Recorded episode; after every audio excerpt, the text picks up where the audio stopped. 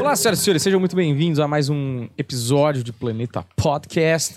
Estamos ao vivo aqui com ela que...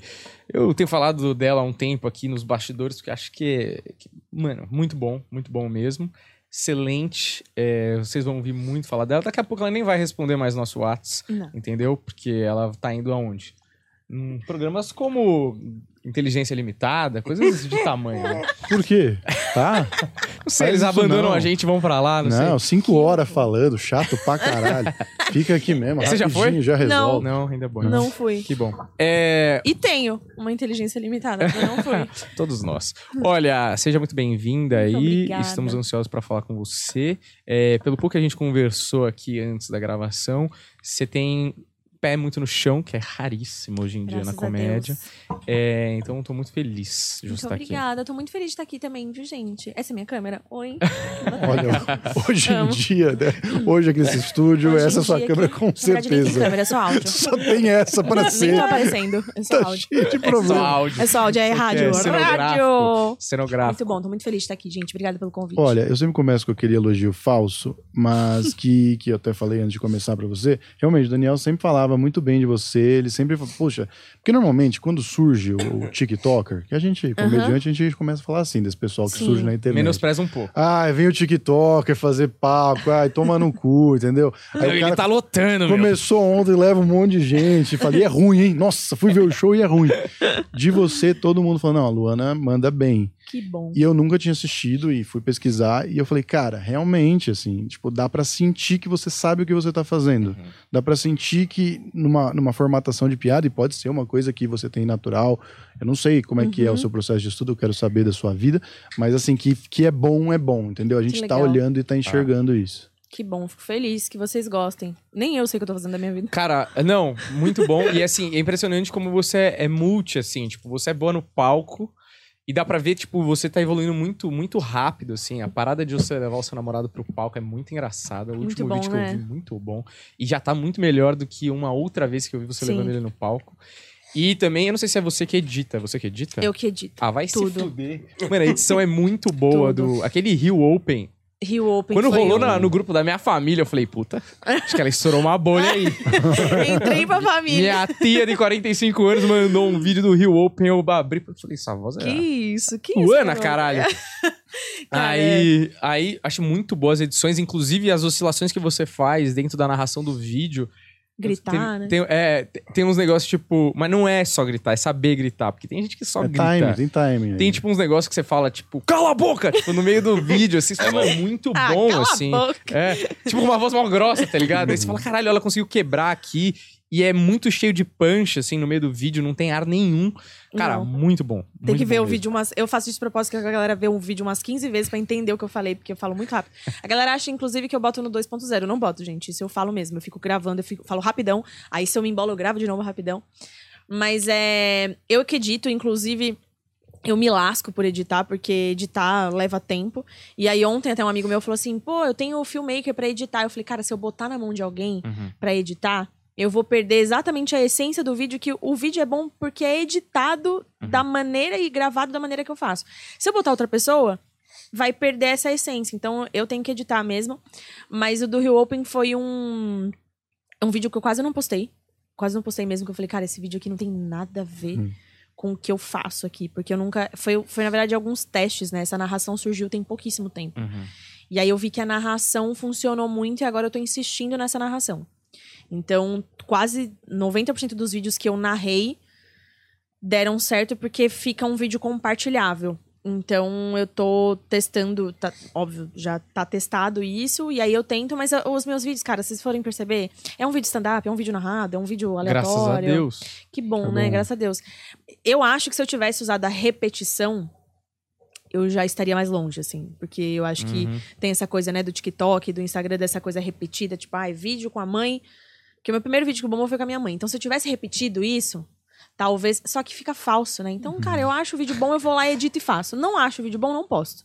Ponto. Não. Aí você fica igual. Você fez fica. certo, velho. A gente sabe aqui. Repetição funciona. Te leva longe. Maneiro.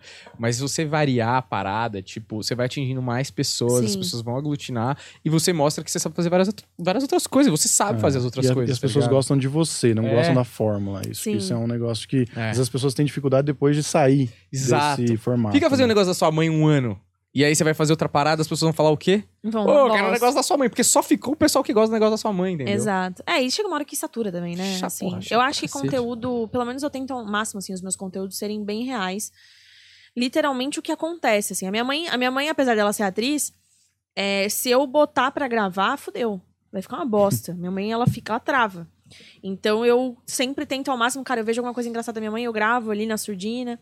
E eu acho que é isso que traz a essência. E pra mim mesma, assim, o que é real, eu tenho, hoje eu tenho dificuldade, inclusive até de stand-up, de fazer coisas que não acontecem, que são inventadas. Eu, hum. é, eu acho que eu não tenho nenhuma piada, óbvio, eu exagero em algumas coisas, Sim. mas acho que eu não tenho nenhuma piada que é inventada, porque uhum. eu tenho muita dificuldade, porque eu falar de uma coisa que realmente aconteceu, pra eu falar de uma coisa que nunca aconteceu, a acho que o meu brilho no olhar é outro. Uhum. Então, graças a Deus, acontece muita merda na minha, na minha casa que eles me dão muito insumo. Então, eu tento ao máximo trazer isso pros meus conteúdos. Assim, o Ian, né, meu namorado. Pô, meu namorado é, também traz muita coisa. O cara tem diarreia, tem uns bagulho assim que acontece.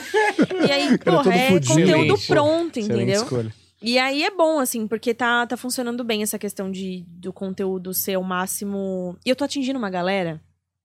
que a galera é o núcleo familiar. Uhum. E esse núcleo familiar é maravilhoso, porque eu atingi uma galera... Eu tenho a base, né, ali, que é vinte e quatro, trinta e quatro anos, mas eu tô atingindo uma galera mais velha, que outro dia eu fui pra é, Arraial do Cabo, e eu tirei duas fotos tão lindas, eu de biquíni, postei. Perdi dois mil seguidores. E uma moça veio falar assim pra mim, ô, moça, não posto as fotos não, minha, é, meu marido te segue. E aí eu falei, ah, entendi. Eu tô num nicho agora que eu não posso nem postar a foto de biquíni mais. Você falou sério? Juro. Eu perdi dois mil seguidores. Mas você acha que é por, por quê? Porque a, a mulher Porque falou... o meu... Porque, cara, eu, eu atingi... E eu entendo isso, assim. Não é nem julgando ou não julgando, porque acho que a gente... Mulher tem que fazer o que a gente quer. Mas eu entrei num núcleo agora, que é o núcleo familiar, que é assim... Onde eu vou, a galera fala assim, eu amo você, eu te sigo, a minha mãe te segue, a minha avó te segue, o meu pai te segue, o meu irmão te segue, meu marido te segue. Eu entrei num nicho onde tudo que for um pouco sexual... eu posso fugir dessa galera, entendeu? Então, o fato de eu postar foto de biquíni, tipo, sexualizou a parada, entre aspas. E aí, muita, muita gente falou assim, ah, não, ah, começou a sexualizar. Quem, mas quem dessas pessoas da família, na tradicional brasileira, para de seguir? Todos, um, tipo...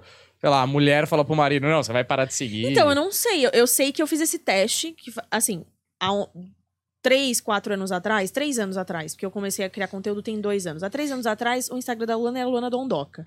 Então, é a Luana bonitinha, de biquíni. Eu era aquela pessoa, ai, nossa, gosto de estar bonita. Porque eu não, eu não era comediante, eu fazia teatro já, mas eu não trabalhava com isso. Então, era foto Instagram. Era, era um álbum de fotos meus. E, beleza, eu atingia ali a galera. Quando era solteira, atingia muito homem. Hum. E era isso, ponto. Atingia muito homem e, e acabou. E bastante mulher e tal, blá, blá, blá. Mas era, não era um negócio sexualizado, mas eu postava foto de biquíni, postava foto bonita, Normal. produzida e tal. Quando eu comecei a trazer a comédia, eu trouxe muito vídeo. Então, assim, é muito, você vai abrir meu Instagram, muito raramente eu posto foto. E é vídeo, cara, esculacho, vídeo meu, vídeo da, da, com a minha família, vídeo com meu namorado. São, é vídeo que traz essa galera do tipo, eu tô aqui pra rir. Uhum. Eu não tô aqui pra ver você bonita uhum. ou não, eu tô aqui pra rir. Então, quando eu tiro desse nicho... Que eu acho que nem... Pode ser que nem seja a sexualização da coisa, mas... Quando eu tiro desse nicho do, do rir... Eu perco. Uhum. E aí, eu não sei quem é essa galera que sai. Mas foi engraçado porque eu postei duas fotos... E duas pessoas vieram falar comigo, tipo... Moça, não posto essa foto aqui. Foi na brincadeira ali, mas eu senti um ar de verdade, né? Não posto a foto assim, não, porque meu marido te segue. Ah, meu... Então, tipo, foge um pouquinho. Começa a fugir um pouquinho. E aí, a galera vai embora. Então, assim, é delicado. É, eu não posto foto, meu engajamento cai. Eu postar foto, qualquer foto, meu engajamento cai. Não só de biquíni, o biquíni cai mais. Mas é, cai bem mais. Mas fotos normais, meu engajamento cai, porque a galera tá no meu Instagram pra ver vídeo. Você vê como o mundo é machista. O Guto agora tá postando foto pelado e o engajamento dele subindo. Né? Mas aí, eu acho, eu acho que é um ponto, assim. Claro, é, você tem sua vida, sua vida pessoal e a, a vontade de registrar os seus momentos da sua vida ali, mas a partir do momento que virou um negócio profissional, eu acho Exatamente. até positivo que as pessoas só estão lá porque Exato. Gostam do seu conteúdo. Você não vai ter ninguém ali que tá por outro motivo e aquilo ali vai, de alguma forma, é, confundir o que você tá fazendo, sabe? Não, o seu exato. Real objetivo, entende? Por isso que eu nem julgo, assim. Eu entendi, entendi, tipo, não dá. As fotos que eu posto hoje são fotos que eu tô no palco, fotos de show, etcétera. Mas eu entendi que agora o meu perfil, ele não pertence a mim. É, é meio basicamente isso. Ele não pertence a mim, uhum. Ele pertence a uma galera. Então não dá pra fazer o que eu quero. Assim, hoje ele é um perfil profissional. Se ele fosse meu perfil pessoal, foda-se. Se você gostou ou não gostou da foto, caguei pra você.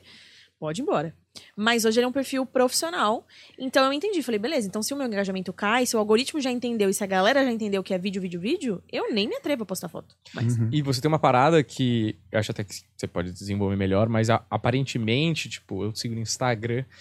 E às vezes você faz uma coisa que eu acho muito boa, que é... Todo mundo tem vaidade. Uhum. Mas você posta paradas que você... Totalmente sem vaidade. Inclusive fotos que você não tá bem, ou uma, uma parada... E você se zoa na legenda. Sim. E eu acho isso maravilhoso, assim. Porque isso é genético, assim. É um negócio de estar o comediante no sangue. Que é óbvio. Quando eu vou escolher uma foto pra pôr no story, eu olho pra mim e falo... Oh, só que eu estou mais bonito. Então eu vou escolhê-la. Entendeu? Sim. Agora, se você tem essa parada do... Eu sou o errado... Eu sou o inadequado, que é o cerne de todo comediante. E você tem uma parada... Isso é uma parada que eu não... Quando eu vejo você fazendo isso, não é uma parada calculada. É uma parada, tipo... Ela faria isso independente se ela fosse comediante ou não. Sim. E se ela tivesse esse público ou não. Isso é maravilhoso. Porque Sim. se você...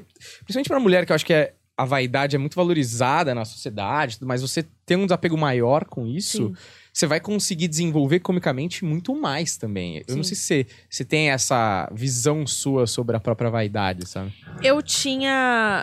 Eu acho que assim, não vou ser hipócrita. Eu sempre tive a questão de um ego... O meu próprio ego de eu ser uma pessoa muito exigente comigo mesma em tudo. Uhum. E isso trazia, às vezes, a questão da beleza. Então, é... eu era... Dois anos atrás, se eu era dondoquinha, eu tava acostumada com outra coisa, né? Tava acostumada com a galera me dando biscoito. Nossa, que gata, gostosa. Quando eu comecei a trazer os vídeos, às vezes eu me preocupava. Eu falava, caralho, tô feia pra cacete nisso aqui. Isso tá uma desgraça. Mas eu entendia que a realidade é essa. Porque eu com as pessoas que eu conheço, as pessoas que estão perto de mim, eu cago pra vaidade. Eu não sou uma pessoa que, tipo, ah, eu não vou sair se eu não tiver bonita. Ah, eu não... Tipo... Não, eu realmente cago. Eu sou muito vaidosa no sentido de me cuidar. Eu me cuido muito. Mas se eu tiver confortável e estar confortável, tá tudo bem. E aí, nos vídeos, eu entendi que o humor é isso, né? O humor é erro. É erro total. Se eu trazer a Luana... Ai, lindona... Porra, que bosta. Mais uma que tá aí fazendo um, uma vida que às vezes não existe. Hum. Então, eu trazer essa coisa do relacionamento com o Ian, do tipo... Cara, nosso relacionamento é lindo, mas olha as cagadas que tem. Uhum. Olha, né? Eu com a minha mãe, eu sozinha. Dá, dá tudo errado. A galera olha e fala assim, caralho.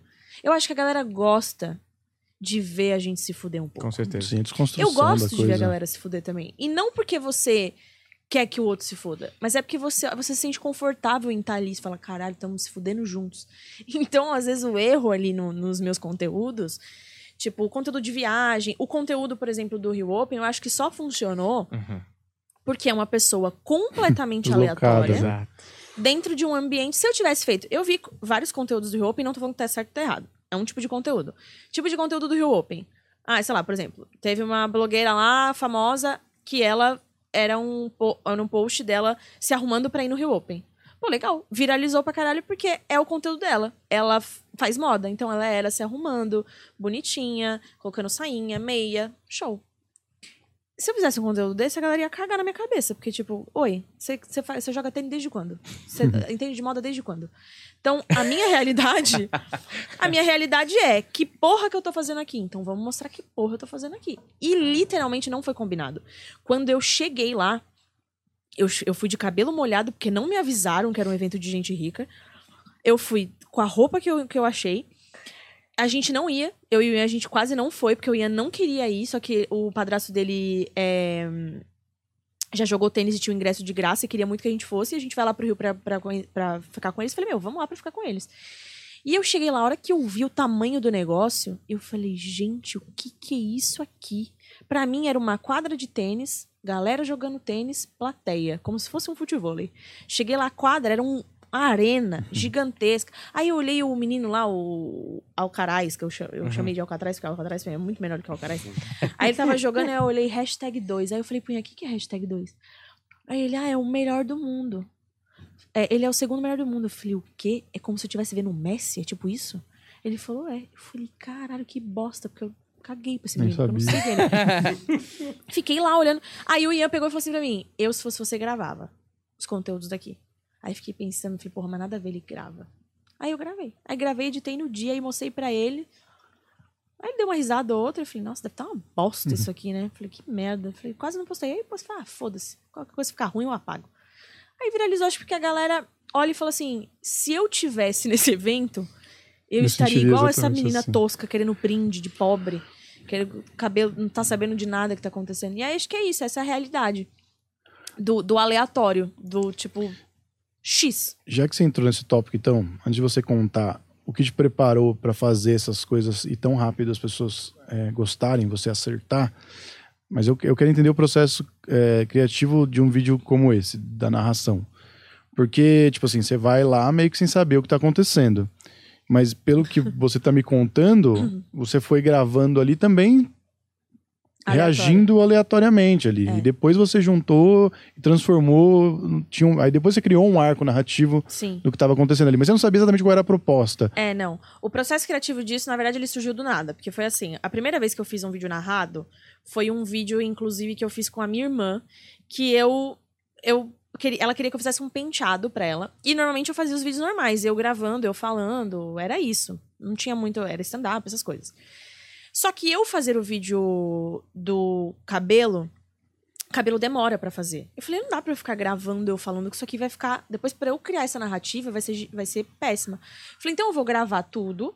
Depois eu crio uma narrativa e... gravo em cima. Uhum. E eu gravei ela em vários momentos, gravei o vídeo fazendo o negócio, e eu editei e fiz dessa maneira meio bruta, que eu sempre fui meio assim mesmo, da zoeira bruta, de, né, tipo, ah, cala a boca, tipo, essas coisas assim. Eu uhum. sempre fui assim mesmo. E aí foi o primeiro que eu fiz. Quando eu joguei esse vídeo no TikTok, ele deu vinte e quatro milhões de visualizações. Foi Caralho. o meu vídeo mais estourado. Deu dois dias o TikTok tirou do ar, porque a minha irmã era menor de idade. Uhum. Só que eu entendi, eu falei, opa, o que, que a galera gostou nesse vídeo? E aí os comentários, era, a maioria era narração, narração, narração, narração, narração. Eu falei, opa, tem alguma coisa aqui. Então acho que o ponto não é o que está por trás do vídeo, é o que eu estou falando. Porque aí você consegue fazer vários punts e tal. Aí eu fui testando, eu falei, beleza, agora eu vou testar um do Ian. Peguei um do Ian, peguei vários takes do Ian que eu, que eu já tinha gravado, eu nem gravei, eu tinha gravado já. Juntei a narração, viralizou no Twitter da galera dando em cima dele. Falei, opa. Aí a galera falando da narração. Falei, opa, então tá bom. Mais um teste, narração. Aí eu entendi. Falei, então tá bom. Então vamos focar nesse negócio da narração. Aí o que, que eu faço? O do Rio Open, quando eu gravei, eu sempre olho com um olhar de cabeça de idiota. Literalmente. Tipo assim, o que, que é mais aleatório nesse rolê? Sei lá, se eu tivesse aqui, o que, que eu gravaria? Porra, sei lá, esse mundaréu de fio aqui. Paulo Fonfon também é uma boa. Paulo Fonfon. Que também é o culpado. Sei lá, pega uma pessoa aleatória numa foto ali, que a pessoa não tá nem olhando pra foto. Aqui, sei lá, tem uma foto pendurada ali, é, aleatória, numa outra foto que não é uma foto. Aí eu vou gravando coisas que eu olho e falo, isso aqui é esquisito. Uhum. Vou gravando, vou gravando. O do Rio Open, eu grave... você grava, o que é normal mesmo, vai gravando. Mas, sei lá, tinha um cara lá que parecia o Defante, que tava dançando bêbado. Falei, porra, isso... na hora que eu tenho o celular, gravei na cara dele. Foda-se, que ele gostou, não. Vou gravando. Depois alguém me processa, eu tomo no cu depois, mas eu vou indo. E aí, que eu, pe... que eu faço? Pego todo esse material. Normalmente, eu gravo, tipo, trinta minutos de vídeo. Normalmente, dá trinta minutos. Pego isso, vou olhando cena a cena. Aí, no editor mesmo, eu vou olhando cena a cena e falo, o que que isso aqui é cômico? Hum. Corto. Deixo um take, corto. Aí eu já, aí eu já venho na minha cabeça o que, que me lembra aquilo. O que, que eu poderia fazer essa piada. E aí eu vou jogando essas piadas, tipo, eu pego um computador, olho as cenas e vou jogando essas piadas soltas. Tipo, ah, isso aqui me lembra isso. Ah, isso aqui, cara, me lembra o Defante. Esse aqui, não sei o que, bababá. Depois eu pego essas piadas e crio a linha narrativa que une elas. Então, tipo, ah, eu começo com isso. Por que, que eu preciso... Eu preciso chamar a atenção dessa pessoa em oito segundos de vídeo. Beleza, então eu vou falar que é uma pobre num evento de rico. Beleza, esse é o meu mote. É uma pobre no evento de rico, a galera vai ficar curiosa pra saber o que, que aconteceu. Aí eu vou usando essa linha de narrativa. E aí eu crio, edito e, e jogo. É, é, esse é meu conceito criativo. Então, por exemplo, essa semana passada eu fui numa quermesse. Quermesse, normal. Quermesse. Falei, quermesse. Quermesse é um evento. É um evento onde muitas pessoas vão. E é um evento, se você for parar pra pensar, quermesse é esquisitíssimo.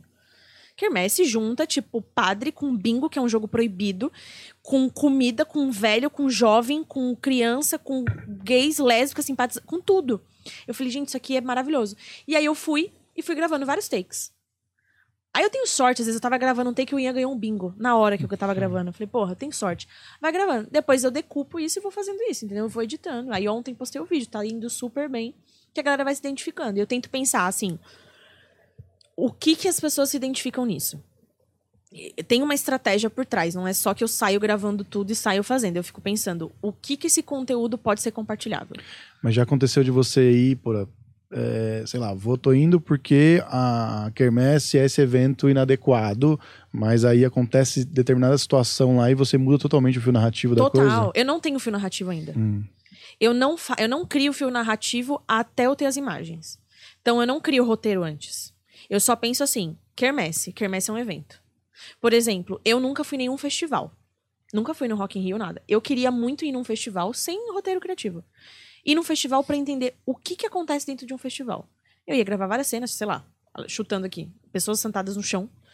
É, pessoas vestidas como se estivessem indo pra um meet gala. Grava, grava, grava, grava. E depois eu crio essa linha narrativa. Porque, por exemplo, pode ser que eu ache uma linha narrativa e na hora de gravar venha outra coisa muito melhor. Entendeu? Uhum. Aí você fica preso a isso. Tem uma coisa meio... Quando a gente era criança e pegava a câmera do pai e a gente saía gravando e depois virava um negócio muito engraçado. Exato. Tipo, que eu acho que dá um frescor do caralho pro trabalho, né? Porque, Sim. puta, você tá ali se divertindo e vamos ver o que acontece. Exato. Ao mesmo tempo, e aí eu tô falando do Humberto uhum. problemático, que cria coisas na cabeça dele... Eu fico assim... Porque eu sou o cara que esquece tirar foto, assim, sabe? Vou viajar, esqueci de tirar foto e, uhum. tipo, não tenho uma foto do momento. Um momento. É porque eu esqueço, uhum. porque não, não é automático Sim. pra mim pensar num, Sim. em filmar alguma coisa, assim. Não dá no saco uma hora? Tem hora que o Ian fala, puta que pariu, vamos tá. só comer a porra do pastel. Eu não quero subir no palco, ah. tô comendo milhado de novo. Eu tô também. comendo milho aqui, meu, mais, porra. Tá. Tem show que ele nem câmera. vai mais. Eu, já tô, eu criei outro texto já pra ele nem... Tem, tem, assim, hoje, e aí é uma coisa que eu trato até com a minha psicóloga, é porque antes, quando eu trabalhava no Itaú, eu trabalhava assim, das oito às seis, acabou o trabalho, acabou, sua cabeça fechou. O meu trabalho agora, ele é vinte e quatro horas, uhum. porque eu posso estar em qualquer lugar, qualquer lugar pode ser conteúdo, qualquer coisa pode ser conteúdo. Então, quando eu viajo, por exemplo, eu não viajo e relaxo, porque a viagem é um conteúdo. Então, a gente fica pensando... Às vezes eu fico pensando nisso, assim. É, às vezes dá um saco. Às vezes até o Ian, ele leva numa boa, assim. Às vezes até ele fala assim, grava, não sei o que. Eu falo, ah, hoje não quero gravar. Tô de saco cheio, não quero. Uhum. Às vezes eu tenho que centrar minha cabeça. Mas o que me ajuda nesse negócio da narração é que a narração eu posso pensar depois. Entendeu? Uhum. Eu só gravo. Depois eu uhum. penso no que vai funcionar. Se eu tiver que fazer um vídeo falado, aí eu tenho que pensar na hora. E se você depois na edição esqueceu de gravar alguma coisa, se fudeu. Entendeu? Uhum. Isso que é o, o foda de um vídeo falado. É... Eu queria, por exemplo, eu tenho um projeto de fazer coisas que, que usem mais a minha parte de atuação. Mas é uma coisa que já existe bastante. Né? Que é tipo, eu tenho sketches criadas de coisas que foi... Até uma parte eu fiz pro Comedy Central. Eu adoro fazer. Mas é um negócio que já existe bastante. Então, essa parte da narração, eu senti que é uma coisa que me ajuda, porque eu posso fazer a hora que eu quiser. É prática, porque eu posso só gravar e depois eu penso no que vai rolar. Depois eu penso na, na, nas piadas. Uhum. E aí, óbvio, na hora, como cabeça de comediante, você vai pensando em algumas coisas que já podem funcionar. Por exemplo, um vídeo que bombou agora, que acho que é o mais bombado do meu Insta, é o vídeo que eu fiz de narração, que eu fiz um risoto pro Ian de, com cerveja e margarina. Quando eu pensei em gravar, eu tava no mercado e falei assim, isso aqui pode virar um vídeo. Só que eu tava com os produtos, ninguém sabe disso, fiquem sabendo agora. Eu estava com os produtos no carrinho, os produtos reais. Então eu tava com vinho, estava com manteiga, eu estava com tudo bonitinho. Aí me deu um insight no meio do mercado, eu falei, e se eu fizer um negócio com um negócio totalmente diferente? Se eu trocar o vinho por cerveja, isso aqui vai dar o que falar. Hum. Tirei e troquei. Foda-se, eu vou ficar uma bosta, o risoto. Isso dá conteúdo. Foda-se, Ian. O jantar foi uma merda. O cara que mais sofre nesse negócio. Por exemplo, lembrei que ele odeia, ele não consome. Agora ele consome porque ele entendeu que veio um monte de nutricionista comentar no meu post. Mas é, ele não consumia margarina. Porque ele falava que margarina é plástico. E ele insistia uhum. nisso. E na minha casa eu comprava margarina, porque margarina é mais barato. E aí ele não consumia margarina, porque ele é o Ian na cozinha. Ele cozinha, ele não consome margarina, ele consome só manteiga. Aí eu falei, eu vou foder esse menino, eu vou comprar margarina. Comprei a margarina, comprei a cerveja. Quando ele comeu, ele não sabia o que tinha. Aí eu mostro hum. depois no final. E aquilo repercutiu de um jeito que nem eu entendi por quê. Eu não sei se é porque eu usei a cerveja, se é porque eu usei a margarina, se é porque eu fiz a narração, se é um conjunto das três coisas. Mas funcionou. E me abriu várias portas esse vídeo. Eu fiz várias coisas de culinária. Eu fiz Hellmann's, agora eu vou fazer Knorr. Por causa desse vídeo. Então, foi um insight que eu tive na hora. Hum. Que depois eu pensei na narrativa. E o menino sofrendo desinteria até hoje. Não, Ué, não. É, eu ficar rendendo o vídeo desinteria do menino. O Ian é muito engraçado, ele tem diarreia. É lógico, você bota essas merdas pra ele comer, porra. Não, o Ian é muito companheiro, cara. Eu boto ele pra se fuder numas coisas que ele fala, mano. Não, ele, esse último vídeo que você postou com ele no palco, eu falei, puta, coitado desse cara. Esse cara virou o Louro José. Foi. Porque nem microfone dão pro menino não, se proteger, tá ligado? Ele fica eu lá. Eu falo, tipo, dou o microfone pra ele, quer falar alguma coisa? Não, pau pequeno. Mano, só destruição e o menino assim. Ele fica... Aquela cara dele, assim, sabe? Tipo, você não tem o que fazer, tadinho. Tá ligado? Eu boto o microfone na boca dele e falo, quer falar alguma coisa? Aí ele vai falar, eu falo, quando você tiver em stand-up, você fala, hoje é minha vez. Aí não deixa ele falar. Tadinho, mas ele, ele adora. Ele gosta. Ele gosta dessa esposa. Ele tá ganhando nudes pra caralho. Ah, é? O quê? Se eu mostrar pra você aqui, você chora. Como assim? Pra... Como você eu... tem os nudes que ele, ele me recebe? Mostra. Ele divide. Ele te ele manda. Divide. Tá certo. Ele... A gente vê junto, né? Porque esse é o nosso combinado. Eu falei, você tá recebendo por minha causa. Que ele tá com vinte mil seguidores. É. Que ele tinha mil quando a gente começou a namorar. Então assim, se você tá recebendo bunda e cu, é por minha causa. Então você vai ver do meu lado. Aí ele me avisa antes. Porque a primeira deu B O. Porque a primeira mandou um vídeo... Um DJzinho. Hum. Falou, é o Alok, vou mandar um D J pra ele. Mandou. Vai. Aí a menina falou assim, não, eu sou casada... Eu sei que você namora, mas eu tenho um tesão absurdo em você. E meteu-lhe um D J. E ele abriu e eu não tava em casa. Uma moça Aí, bem apessoada? Uma moça bem apessoada. Bem apessoada? Ah, é. Geralmente. Não, bem apessoada. Só que assim, fake. Fake assim. Ah. Não é que não é a pessoa. É a pessoa. Porque ela mandou dois vídeos. Mas a pessoa criou um fake, obviamente, pra não descobrir ah, o tá. nome, etcétera. Entendi. Porque as pessoas sabem que eu exponho, né? Elas sabem. Eu expus essa menina, inclusive. É. Ela não, é, não dá pra ver que é ela, mas eu, uhum. eu expus. E aí, o que aconteceu? Como? Ele me ligou... Peraí, só uma coisa. Você expôs como? Já chego lá. Eu, print, eu coloquei o print aqui atrás da minha cabeça e gravei. Falei, gente, é o seguinte. Estão mandando o caralho, caralho de... Caralho, era real essa E porra. Eu tô unindo mais pra fazer um segundo vídeo, parte dois. Que eu tenho cu aqui já. Eu tenho cu. Sabe o que é cu? Minha irmã. Eu tenho. Aqui, ó. O YouTube vai, vai banir? Absurdo. Furiquinho. Tenho aqui. Bonito, inclusive. Mas depois eu... Qualquer dia eu mostro pra vocês. E aí, ele me ligou. Eu tava na minha casa, ele me ligou. Falou assim, amor, eu queria te falar um negócio. Eu falei, que negócio? Aí ele falou assim, é, tem uma menina que me mandou um vídeo tocando uma siririca. E eu abri pra ver. Eu falei, por que que você abriu? Ele falou, porque eu fiquei curioso. Ah, mas ele já sabia. Não, a menina falou assim, tem um tesão absurdo em você e mandou um vídeo. Aí ah, o trouxa bom. Foi lá e abriu. Não ia, ah, não ia ser ela na torcida do Corinthians. É, não, não, vamos não, julgar não. o Ian, porque se o cara falasse, oh, eu abriria, com certeza, abriria. E aí, eu fiquei muito puta com ele nesse dia. Falei, cara, você tá de sacanagem que você abriu. E aí não dava pra ver mais. E aí a menina mandou um segundo vídeo. E aí ele me mostrou. Aí eu fiz um combinado com ele. Falei assim, a partir de hoje, os nudes que você receber, você vai esperar eu chegar. E a gente vai ver junto, que eu não vou deixar você curioso também. Você pode ver. Mas a gente vai ver junto. Aí, cara, as meninas... Cara, que coisa ah, estranha. Eu vou mostrar pra vocês, fora, fora, eu vou mostrar pra vocês porém, fora da câmera. Porém, acho que é um lugar de lealdade que vocês encontraram é, aí, que é interessante. É. Aí, o da menina, eu mandei um áudio pra ela. Eu falei, anjo, assim, não tem condição. Aí, essa aí, eu fiquei brava. Você falou isso? Eu falei, eu falei anjo, assim, não tem condição. Não, eu falei, anjo, não tem condição.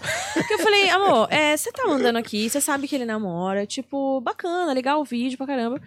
Adorei. Mas, é, não, adorei. Bela fotografia, bem filmado. Achei bem filmado. Achei bem filmado, história bonita. Mas, assim, meu anjo, eu não sei o que você tá esperando com esse vídeo. O que você, você quer? Um, você quer que ele mande o pinto dele de volta? Eu já te digo que não é lá grande coisa. Não, não falei isso, não. Aí eu falei pra ela e bloqueei. Só tô mandando porrada. Mas olha isso aqui, gente, sério. Eu não vou mostrar pra câmera porque é sacanagem. Ó, isso é uma, isso é uma delas.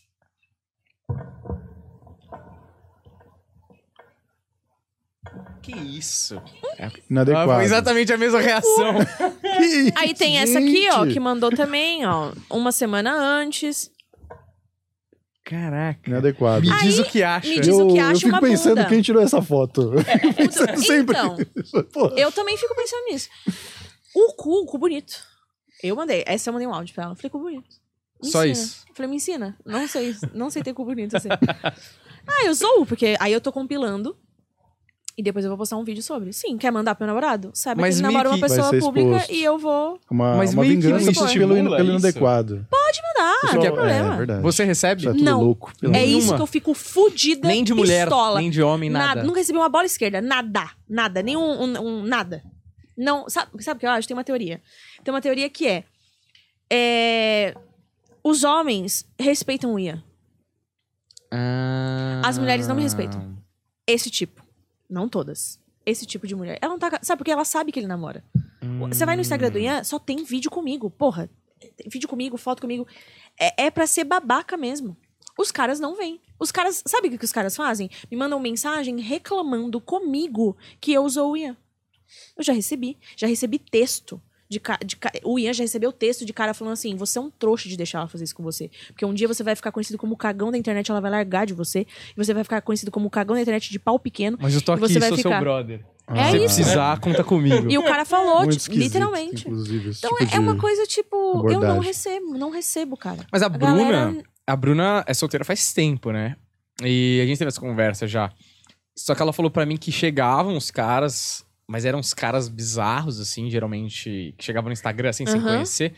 Meio aleatório, meio bizarro. E ela falava, pelo menos, que achava que era uma parada de, tipo... Muitos caras se sentiam intimidados. Também, acho que pode ser isso. Pode ser isso. Pode ser um medo de exposição também. Fala, se a menina é... se mandar um pau pra ela, ela vai expor meu pau. E eu acho que tem uma parada da... Não, acho que até, não só eu se... acho que sim. Eu acho sim, que faz mas sentido. Se o cara chegasse em você, também poderia ser exposto. Ou... Mesmo se fosse solteira, eu acho que o cara fala, porra, a mina é famosa, sei lá, os caras... É, pode ser, pode ser que sim. Eu, eu já sempre tive dificuldade com isso, porque até quando eu era solteira, até em lugares assim, tipo balada, essas coisas, os caras não chegavam em mim. Eu não sei, eu, eu não acho que eu sou feia. Mas porque você era engraçada ou porque... Não porque sei, eu, eu acho você. Que eu fora... Quem não me conhece, assim, eu num ambiente de balada, normalmente eu não tô feliz. Porque hum. eu não gosto muito de balada, então eu devo estar com uma cara de cu. Então eu devo estar assim, ó. Energia ruim. Não tá receptiva. Então acho que o cara fala, nem fudendo que eu vou levar, ah. vou chegar ali. Eu, eu nunca fui tão receptiva assim, tipo, em festa. Festa eu sempre gostei de ir pra dançar com as minhas amigas, então eu não gostava de gente em cima de mim. Hum. E aí eu não tinha... E até, tipo, escola, essas coisas, a galera tinha... Acho que porque eu tenho esse jeito muito... Foda-se. De eu que zoo. Eu no meu trabalho, eu hum. zoava meu chefe. Eu zoava... Acho que eu... os homens dão uma... Tipo, afastado. Eu não vou mexer com essa menina, não. Nós estamos aqui metendo o bedelho na sua vida porque a gente Sim. não sabe nada é sobre é um nada, divã, nem sobre a sua vida, um divã nem sobre... de dupla. É. É psicólogo de dupla, nem tá aí. Né? A gente chama as pessoas aqui, elas nem sabem, elas nem querem. A gente... Eu acho o seguinte, mas eu acho o seguinte, eu acho que tem uma coisa ali de que vocês estão tão legais ali, os dois juntos, fazendo as paradas, que as pessoas começam a falar, não, não vou tentar destruir, não pode ser isso é, daí, sabe? Tipo assim... As moças, você disse. É, lógico, não tô tirando Sim. o mérito do Ian aí, que é o Alok grande da Shopee, o cara bonito, grande, o caralho. Gostoso. Porém, Jean. Eu acho que vai além disso, vai além do, do, da foto da pessoa falar, puta... Eu queria ter o que a Luana tem, eu queria ter o que os dois, cara, é, é o que os dois têm juntos, Sim. entendeu? Tipo, ou provar que não é possível que esse relacionamento pode ser tão maneiro e tudo mais. Eu acho que pode mais, ser também entende? Pra testar também, pra ver, tipo, vamos ver se esse menino é fiel. Realmente. As pessoas são escrotas, é que, eu, é que eu acho assim, né? Não vamos generalizar, porque, cara, eu tenho um público, assim, muito bacana, que é muito bacana com a gente, é muito bacana com o Ian. É, tem uma ou outra dessas meninas que vão atrás dele, é que ele recebe mesmo, eu não recebo mesmo, é de verdade, assim, não tô mentindo, não, não recebo. Ele recebe mais... Mas eu acho que é essa galera que é babaca nesse nível de tipo, foda-se, né? De não respeitar, de não respeitar eu, de não respeitar a si mesmo. Porque eu acho que isso é uma falta de uhum. respeito a si mesmo. Eu caguei, entendeu? Tipo, eu com o Ian, a gente tá resolvido. Cê, mas você acha? Tipo, uma falta de respeito? Mandar um cu pra uma pessoa que você nunca viu na vida? Uma eu acho que é falta de respeito. Eu acho. Você acha que essa pessoa que mandou um cu ela não se valoriza? Não tem uma dignidade? É. Eu acho que, pô, você tá mandando o teu cu, minha irmã, pra um cara que namora, sabe? Tipo, pô, que bonito. Eu mandaria, se eu fosse solteira. Agora, namorando... Não dá, cara. E a menina hum. era casada. Teve uma que é casada. Caralho. Agora, imagina que vídeo maravilhoso se não fosse um fake, se eu achasse o marido dela. Mas você faria isso? O quê? Meu sonho, se eu achasse essa menina Pera, que mandou Rodrigo casada... O Rodrigo fala o contrário, né? Cara, isso não, é eu faria, imagina que vídeo maravilhoso. Eu ia Exatamente. Mandar um cu aleatório pra ele. E aí ia falar... Olha, isso aqui é só... Ele ia achar que é seu ainda. É, ia, eu ia mandar o próprio cu dela pra ele, achando é, que era eu. Isso. Aí ele ia falar... Nossa, cu bacana. Eu falei, da sua mulher. Ela mandou pro meu namorado. Olha que incrível que não ia ser. Imagina até a narração. Isso? Faria fácil. Um dia eu cheguei em casa e meu marido faria tinha um, fácil. Não sei o quê. Eu já fiz isso uma vez. Eu já fiz isso uma vez com um cara que dava em cima de mim quando eu era solteira. Esse cara dava em cima de mim. E aí eu entrei no... Ele sempre... Eu não respondi. Ele respondia meus stories, não sei o que, bababá. E eu não respondi. Aí um dia eu me irritei. E eu Mas achei... você conhecia ele na vida real? Não, ah, ele era um cara aleatório. E aí eu entrei no Instagram dele pra ver. E aí ele tinha esposa, filhos... E aí tinha uma foto que tava a esposa, os filhos, a mãe e a irmã. Eu printei tudo que ele me mandava, mandei pra esposa, pra mãe e pras irmãs. Neymar esse. Falei, esse, Neymar, esse é o cara que Neymar. Tá na família de vocês. E olha, eu acho que tem que acontecer mais isso. Aí apareci bloqueada depois de uns dias, porque provavelmente o pau quebrou. Foda-se. Mas quer isso mandar? Tem que, manda. Isso tem que acontecer mais, porque aí ensina, educa a sociedade. É, vai tomar assim, no ó, cu, se faz porra. Coisa errada, você vai ser exposto, é. Se lida com as aí, consequências. Aí, olha o Neymar aí, ó. Tomou no cu, por quê? Porque uhum. é burro. Caralho, velho. Pô, você vai ser o Neymar. Você vai... Já me comprometendo com o Neymar. Ei, ei, sou seu fã. Você é o Neymar, porra. Você vai mandar os bagulho pra, pras meninas... Qual que é a chance de você ser exposto é muito grande, cara. Hum. Eu falo, punha, quer me trair? Me traia bem escondido. Porque se eu descobrir... Mas é imagina se ela é tá destruindo a família do outro. O que, que ela faria com o Ian? Que ela faz é. Que... Quando ela ama o Ian, ela humilha o Ian no palco. Ela expõe a dinteria do Ian. Puta. Isso ela tá feliz com o Ian. É. Se o Ian trair ela, é por isso que ele mostrou é. Pra ela. O amor, chegou um anúncio aqui. Eu não sei se ele hackeou meu celular, mas eu não queria ver. É o medo é. Do menino. Foi um segundo, foi um segundo. Foi um segundo. Não, eu... Você já teve um relacionamento que você foi traída? Só pra saber já. Se essa pessoa ainda sobreviveu. Já. Mas eu traí ele também, então tá, tá tudo Mas bem. Quando você descobriu, você não fez nada? Não, ou... na verdade ele fazia umas palhaçadas comigo. E aí no final do relacionamento já tava meio foda-se. E aí eu traí. Infelizmente não me orgulho disso. Mas eu traí porque eu tava já cagando já. Eu era muito nova também. Comecei a namorar com dezessete anos, entendeu? Eu tinha zero maturidade, assim. Eu fiquei muito tempo. Eu fiquei seis anos. E ele é um cara que fazia muita merda, assim, também. Terminava comigo uma vez por, por semestre pra namorar outra pessoa. E aquilo foi mexendo com o meu psicológico. E no último ano que eu não conseguia terminar, eu caguei no pau e traí, tipo, com pessoas do meu trabalho, com pessoas de fora, com pessoas do teatro. Ah, foram várias, então? Foram várias. Foram várias. Não me orgulho, acho que foi péssimo. Mas eu aprendi. E, assim, era um, era um relacionamento que não dava... Eu tava empurrando com a barriga, sabe? Hoje, eu e o Ian, a gente é muito madura, assim. Eu tenho um relacionamento que hoje eu não tenho vontade nenhuma. Eu não tenho atração nenhuma por outro cara que não seja o Ian. Se um dia isso vier acontecer, ele vai ser a primeira pessoa a saber, porque eu não empurro mais relacionamento com a barriga. Nunca mais na minha vida eu faço isso. Mas porque eu criei uma maturidade. Antes meu relacionamento era, tipo, eu pautada no meu relacionamento. Então a minha vida era o meu relacionamento. Eu não tinha trabalho, eu tinha uhum. estudo, eu fazia faculdade. Então, tipo, cara, três horas da faculdade, três horas da tarde eu tava em casa. Eu fazia o quê? Abria meu Instagram e ia ver quem comentou foto. Eu era louca de ciúme, eu era uma pessoa que não tinha cabeça.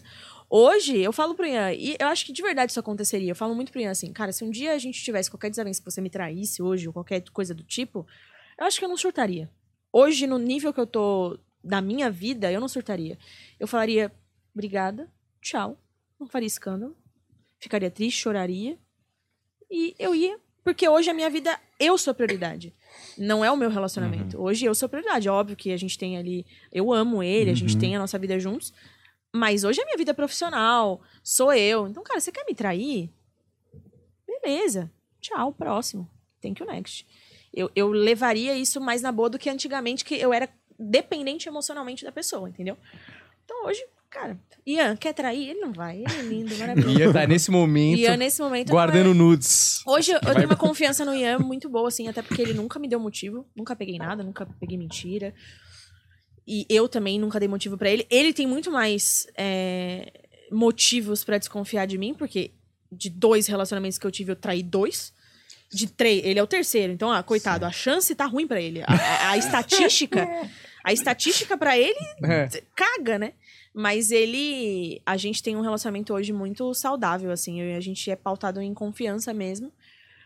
Não tem esse negócio, eu não pego o celular dele, ele não pega o meu. Essas coisas que ele me mostra, ele me mostra por livre e espontânea vontade. A gente tem, óbvio, um ciúme natural, que é, né? Hoje a gente tem uma vida um pouco mais pública, né? Uhum. Então é muito engraçado, a gente vai nos lugares, pô, as meninas vêm, quer tirar foto com ele, quer abraçar. Mas eu não tenho neura com ele, assim, não. Hoje eu tenho uma confiança nele que eu não tenho essa neura de, ai, deixa eu ver o que tá acontecendo, ai, quem é essa menina? Porra, as amigas dele, todas as amigas dele, que são muito amigas nossas, já transou com todas. A femenagem, os caralho. E eu amo as meninas, amo, elas são maravilhosas. Adoro todas as meninas, não tenho ciúme. Porque, tipo, cara, quer estar comigo, tá, quer estar comigo. Você não quer? Se você quiser estar com elas, tá com elas. E convenhamos, meu anjo. Ian, vai achar uma comediante. Trabalhadora. Bonita aqui, ó. Entendeu? Peitinho lá em cima. Vai, querido. Procura. Bruna Louise, talvez, que era a ex dele.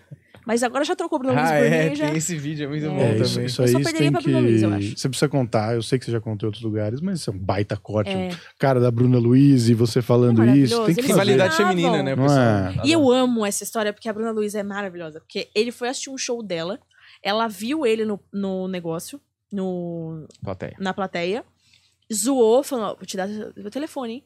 E deu o telefone e eles começaram a sair. E tipo, é isso aí, minha irmã. E aí eles saíram algumas vezes. Ex, eu exagero, eles não namoraram, uhum. mas eles ficaram algumas vezes. E aí depois cada um foi pro seu... Era vida de solteiro, cada um foi pro seu canto. E aí depois a gente começou a namorar. E quando ele me contou isso, eu nem era comediante. Quando ele me contou isso, eu falei, ah, não, agora eu vou ter que ser comediante. eu nem não era posso superar. Eu ia ser odonto. Eu só virei comediante pra superar a Bruna Louise. Não, mentira, mas aí... E ela sempre foi uma querida, fiz show com ela. No dia que eu fiz show com ela, ela sentou no colo dele e eu falei, ô, Bruna, aí você tá de sacanagem. Você tá forçando um pouco. Aí você tá forçando a barra. Não, mas ela é um anjo, assim, foi bem de boa. Não, mas é, é tipo assim, alguém que tá começando, sei lá, o cara é piloto, tá começando, fala, puta, a, a, meu ex, minha, é, eu uso meu namorado é ex do Hamilton, tá ligado? E aí, eu, como, é que, como é que faz? Eu uso essa referência no palco, eu faço uma piada que eu falo que a... O, o sentimento que eu tenho ao acordar todo dia é como se meu sonho fosse ser cantora, a ex dele é a Anitta e eu sou a Melody. Hum. E, porque, porra, é isso, né? É uma bosta. Hein? Olha, quem sou eu na fila do pão, comparada a Bruna Louise? Mas é isso, né, queridos? A vida é assim. Mas ele é um querido, assim. O Ian é um... Eu tô falando bem dele aqui, se um dia acontecer alguma merda... Tipo, tá registrado, Neymar, né? Se não, se um dia acontecer alguma coisa tipo Neymar, aí vocês queimam esse vídeo, entendeu? Eu também vou ficar aqui falando bem do cara, depois a galera fala, olha lá, trouxa. Eu bem aí, traindo com o... Cara. O Léo Lins.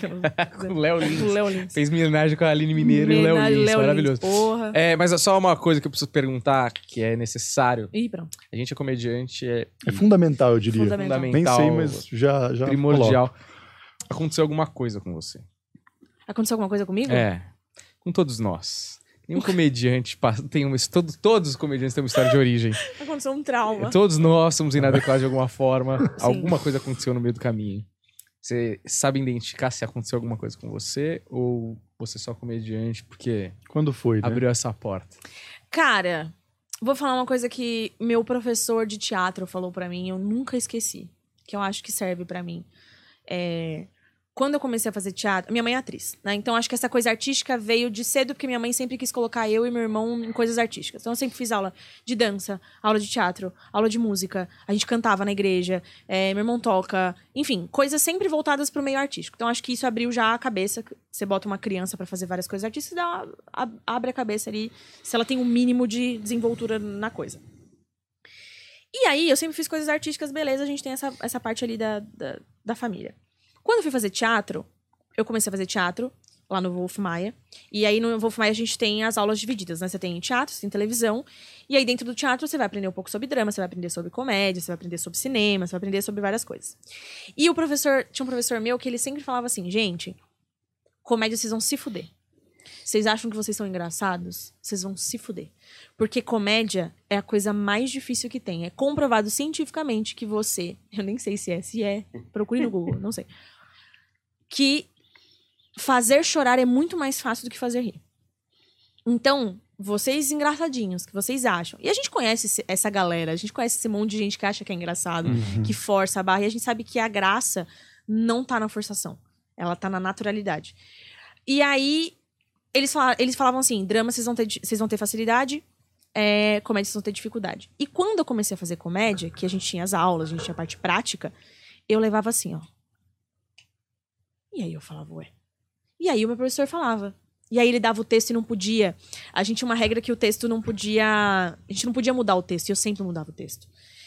E aí sempre ficava legal. Porque eu trazia esse ponto da minha comédia. E aí ele falava, caralho, toda aula eu venho aqui pra bater em você. Porque você não pode mudar a porra do texto. Mas toda vez fica bom. Não sei... Boa tarde, querida. Minha Siri, gente, desculpa. E aí um dia, num feedback... A gente começou a fazer aula de improviso, e aí no improviso eu também me dava muito bem no improviso do teatro, por causa da parte cômica, porque o improviso é muito mais parte cômica do que qualquer outra coisa. E aí um dia, num feedback de uma última aula, esse professor chegou pra mim e falou assim, gente, eu vou explicar uma coisa pra vocês. E aí ele estava falando de um a um na aula, né? Existem dois tipos de pessoas. Comediante e ator de comédia. O ator de comédia, você ensina a técnica comédia matemática. O médio é basicamente matemática. Você vai ensinar o, o timing, você vai ensinar... É, existem técnicas que você consegue, se você não é um comediante, você uhum. vai lá e consegue uhum. fazer comédia. Outra coisa é comediante. Comediante você nasce com a essência. E aí ele falou, a gente tem dois comediantes aqui. Luana e Noedir, que era um menino que fazia na aula na, na época, que é um gerente gênio. Do Mac agora. Não tô brincando. Ele é, é bom, gerente do Mac. Mas é não, bom falar é um que Noedir era um menino, porque Noedir é um nome unissex. Você fica pensando que era, era um menino maravilhoso. Sabe. Ele é até hoje. E ele é, tem dons em outras áreas, não só na comédia. E aí ele falou isso e isso ficou na minha cabeça. E aí ele falou assim pra mim, no particular, siga isso. Foque no que você é boa em essência, porque são poucas pessoas que têm isso. Ele falou... Que aí ele explicou, né? Por exemplo, você vai pegar um ator de comédia, você vai pegar, porra, Fernanda Montenegro, fudida, Ingrid Guimarães. Você pega essa galera que tem técnica de comédia, né? Hum. A Fernanda Torres. Agora você pega comediante, é Tata Werneck. Até o Fábio Porchat. O Paulo Gustavo... Até o Fábio... Paulo... Não, que, até que o comediante Fábio não pode... Comediante não pode mais falar do Fábio Porchat. É, não pode. Não, eu gosto do Fábio Porchat. A gente tem divergências é, de entendimento de algumas coisas, mas eu acho o trabalho dele ótimo. A gente, é... Todos nós achamos. Todos, todos nós gostamos. Não, ele é bom. Mas que é, é muito engraçado, é, é muito engraçado. E ele... São essas pessoas que têm essa essência. Porra, você pega a Tata Werneck, por exemplo, você bota ela pra fazer uma peça, uma, um, um, qualquer outra coisa, é a Tata. O Paulo Gustavo, por mais que era ele fazendo a mãe dele, uhum. é ele, é a essência dele. Então eu fiquei com isso na cabeça. Então, tipo, hoje a facilidade que eu tenho na comédia... Eu acho que ela vem muito por essa naturalidade que é, talvez, não sei se ela é de nascença ou das coisas que eu aprendi. Meu pai, se sentar com meu pai, de dez coisas que ele vai te contar, nove é piada. Mas é aquelas piadas de tio, uhum. de papagaio e os caralho. Mas ele tem essa coisa, meu pai é um cara engraçado. Meu pai se ri do lado dele. Não sei se vem disso, a minha mãe é uma pessoa muito engraçada também. Ou se vem dessa essência, né? Mas eu acho que tudo é igual dom. Tem pessoas que têm dom pra esporte, tem pessoas que têm dom pra desenhar, tem pessoas que têm dom pra... Acho que cada um tem seu dom. E eu acho que eu nasci com essa coisa da naturalidade, da, da, desse timing. Que aí as pessoas me perguntam, tipo... Como que você cria? Como que você faz? Não existe uma fórmula. As coisas vêm na minha cabeça. E eu crio e esse timing aparece. Então eu acho que isso não vem de um estudo. Óbvio que você aprimora com isso. Não dá pra uhum. você falar, ai não, eu sou foda. Ai, sou pica, eu sou... Não, você tem que aprimorar, você tem que estudar. Eu fui estudar, fui ler, inclusive, o livro do Léo, que é um livro de stand-up, pra, pra entender como... Fa... Não sabia nem o que era punch. Hoje eu tento... tô fazendo agora aula de improviso de novo com o... o Marco, que é o que faz lá junto com a Tata Werneck, o programa dela, que ele fazia junto com os barbichas. Uhum. Aprimorar isso, que se eu tenho essa essência, ela precisa ser aprimorada. Então, acho que não aconteceu... Não é que teve um acontecimento. Acho que... Eu sempre fui a engraçadinha da sala, sempre fui a, tipo, a não sei o quê. Eu só aprimorei aquilo que já tinha ali numa base, sabe? Uhum. De, de coisa. Mas eu podia ter ido pra outros, por exemplo, eu, a minha mãe me deu aula de canto. Minha mãe, o sonho dela era que eu fosse cantora. Você sabe cantar? Sei cantar. Não, você não vai fazer o cantar. É, se eu falar assim, dá uma palhinha aí. Você viu a propaganda da nova Kombi, meu? Faz aí. Com, puxa faz a aí. Conceição do Calbi Peixoto oh, pra gente. Oh, que delícia. Mas a minha mãe ensinou, eu e minha irmã a cantar. A gente cantou, eu fiz dança por muito tempo também. Hoje deve ser uma idiota dançando. Dança de TikTok, mas eu sou um imbecil. Mas eu fazia dança, fazia essas coisas. Então, acho que... Mas você não faz, né? Artística... Dança de TikTok. Não faço. Só se for pra ser muito tosca. Hum. Mas não. Não é minha praia. Hum. Mas tem uma parada aí pelo fato de você ter vindo do teatro... Que em algum lugar dentro de você, você fala... Ah, um dia eu ainda quero fazer o Central do Brasil. Eu sei, comédia. Nossa, especificamente? Muito legal. Especificamente o filme é, que quase ganhou um Oscar. Mas, ah, mas é um filme muito triste, não, é um né? Porque triste. Esse é o valor da arte. É, um filme é a tristeza e reflexão. De... É que eu tenho uma vontade, eu, Luana, de testar tudo. Eu quero testar tudo. Eu acho hum. que eu tô na idade e na fase pra isso. Então, assim... Eu... Essa é exatamente o mesmo, a mesma frase que eu falei antes de tomar a primeira vez M D. Ai, que lá. Delícia! Eu tô numa fase, eu gosto de experimentar tudo. Eu é isso. Tudo. Mas é assim eu que começa a entrar nas drogas. Quando você contou pros seus pais que você ia ser comediante, o que eles pensaram que realmente era. Ah, é, que não. Tem a ver com isso também, né? Eu, eu Brevemente, rapidamente. Não, não. Foi, foi uma, puta, uma situação muito específica aqui. Não, mas assim, curioso. Os meus pais... É... Não, não precisa dar todos os detalhes, é. Só conta você falando. É, então, é que eu... Meus pais estavam se separando e aí... Todo mundo chorando, aquela tristeza, menos eu. E aí, eu já tava pensando em ser comediante, mas eu não tinha contado pra ninguém. Eu tava, puta... Não, trabalhando, você já trabalhava com outra coisa? Tava, escritório gigante de direito, assim, o orgulho do papai, aquela maravilha. E hum, aí... Orgulho do papai. É, exato. E aí o meu pai falou, você não vai falar nada? Tipo, você é o único que não falou nada, você é o único que não tá chorando. Aí eu comecei a preparar o terreno, né? Falei, ah, olha, eu acho que cada um tem que seguir a sua vida, ser feliz. Minha mãe quer sair de casa, a minha irmã tem que morar em Barcelona, você também quer fazer suas coisas. Aí eu comecei a chorar pra caralho. Aí eu lembro que a minha irmã e meu pai me olharam meio tipo, ué, o que tá acontecendo aqui? E beleza, aí depois de uns três meses eu falei pros meu, pro meu pai e pra minha irmã, eu falei, ah, então, você é comediante e tal, não sei o quê. Aí eles se olharam meio assim, né? Eu falei, o que que foi? Aí, é por isso que você chorou tanto no dia que a gente pediu divórcio lá, não sei o quê? É, meio que é. Aí falou, ah, tá. Eu falei, mas o que vocês acharam que era? A gente achou que você ia sair do armário, né? Eu falei, porra, eu tenho vinte e três anos, cara. Vocês acharam que ia demorar tudo isso pra sair do armário? Eu teria porra, saído. Porra, que demora muito. Ah, não, sim. Mas eu acho que já teriam reparado. Mas, é, nossa... Mas... Eles repararam. Eles só estavam esperando você. Se... Eles reparavam até mais do que tinha. É, talvez, talvez. Não, mas é... O Diego, o Diego Hipólito, os trinta e três estão, né, chegando. Que belo momento. É que também não ia ser um momento muito bom, né? Pra falar que você ia ser comediante. É. Mas...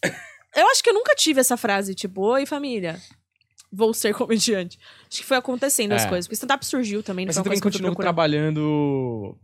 Era tipo, você tava no Itaú, então não teve esse momento. Quando você saiu do Itaú, já... Meu, você já era um comediante, é, tá sim, ligado? Sim, sim. Exato. Meu pai já ficou, meu pai hum. já ficou meio assim. Meu pai, minha mãe já queria que eu saísse... Antes, assim, minha mãe, por ela, eu vendia miçanga na praia e seria artista. Mas o meu pai, ele é um cara mais pé no chão. Meu pai é empresário, tipo, tem, trabalha em empresa há trinta anos. Aquele cara que tá uhum. trabalhando na mesma empresa há quarenta anos. Então, pra ele, essa coisa da estabilidade é muito importante. Então, do nada eu chegar e falar assim, estou saindo do Itaú, onde ganho P L R, onde ganho auxílio creche, uhum. benefício, qualquer coisa. E tô indo viver da comédia, pra ele foi um baque, tipo, opa, tem certeza que você tá fazendo? Uhum. Mas eu já tava, já tava me, plane... me planejando, eu sou muito pé no chão, que é o que a gente tava conversando, eu sou muito racional. Muito, eu sou zero emocional. Sou emocional pra algumas coisas, mas pra trabalho e dinheiro, eu sou, acho que é meu lado capricorniana. Signos, ai, vamos falar de signos. Vocês são capricornianos. Eu sou capricorniano também. Eu sou sagitariana, na verdade. Ué? Eu sou... Calma. Caralho, o que que é isso? Respira, menino. Eu sou sagitariana, mas as, todas as minhas casas... São ah, Capricórnio. Ah, eu sou parecido. Então, o meu Capricórnio é o que me bota no chão. Porque o Sagitário é muito... Ascendente Capricórnio? Não, é câncer. Aquela... É câncer mesmo. Caralho, mas... Quantas casas, né? Não, são, são nove casas, eu acho. E daí eu tenho, tipo... Sagitário, câncer de ascendente, o resto é Capricórnio. Uhum, tipo, tudo é. Capricórnio. Capricórnio escolheu, é muito pé no chão. Escolheu acreditar só nessas casas. As outras, é. foda-se. A gente é, é... Um é o contrário do outro. O que que vocês ah, são? É. Eu sou Sagitário com ascendente Capricórnio e ele é Capricórnio com ascendente Sagitário. Olha... Que show. É um match. Muito viu? Bom, Made né? in heaven. Então, eu acho que o Capricórnio... Falando de... Virou Vênus. É o projeto farol. O Capricórnio, eu acho disso, muito mas... racional. Eu acho que é o que me põe no chão, assim. Câncer é o que me faz ser muito familiar, que eu gosto muito da minha família. Sagitário é meu lado livre, tipo... É... Eu, eu adoro que minha psicóloga, ela fala isso pra mim. Ela fala assim... Você só se ilude, né? No seu relacionamento, tipo... Porque a gente... Caralho, como assim? Não, me ilude no sentido de que... É, no, sagitariano, pra namorar, você preci, o seu namorado precisa fingir que você é livre. Hum. Entendeu? Então ia falar, vai, faz suas Brilha. coisas. Mas na verdade eu não tô fazendo porra nenhuma, entendeu? Eu tô sempre com ele. Sim. Mas tipo, vai, sai com as suas amigas. Eu gosto de ter a sensação de que eu tô uhum. livre. Entendeu? Mas eu tô namorando. E o Ian é que signo só pra... Peixes. É, eu não tenho a menor ideia. Ai, menino, ele é só...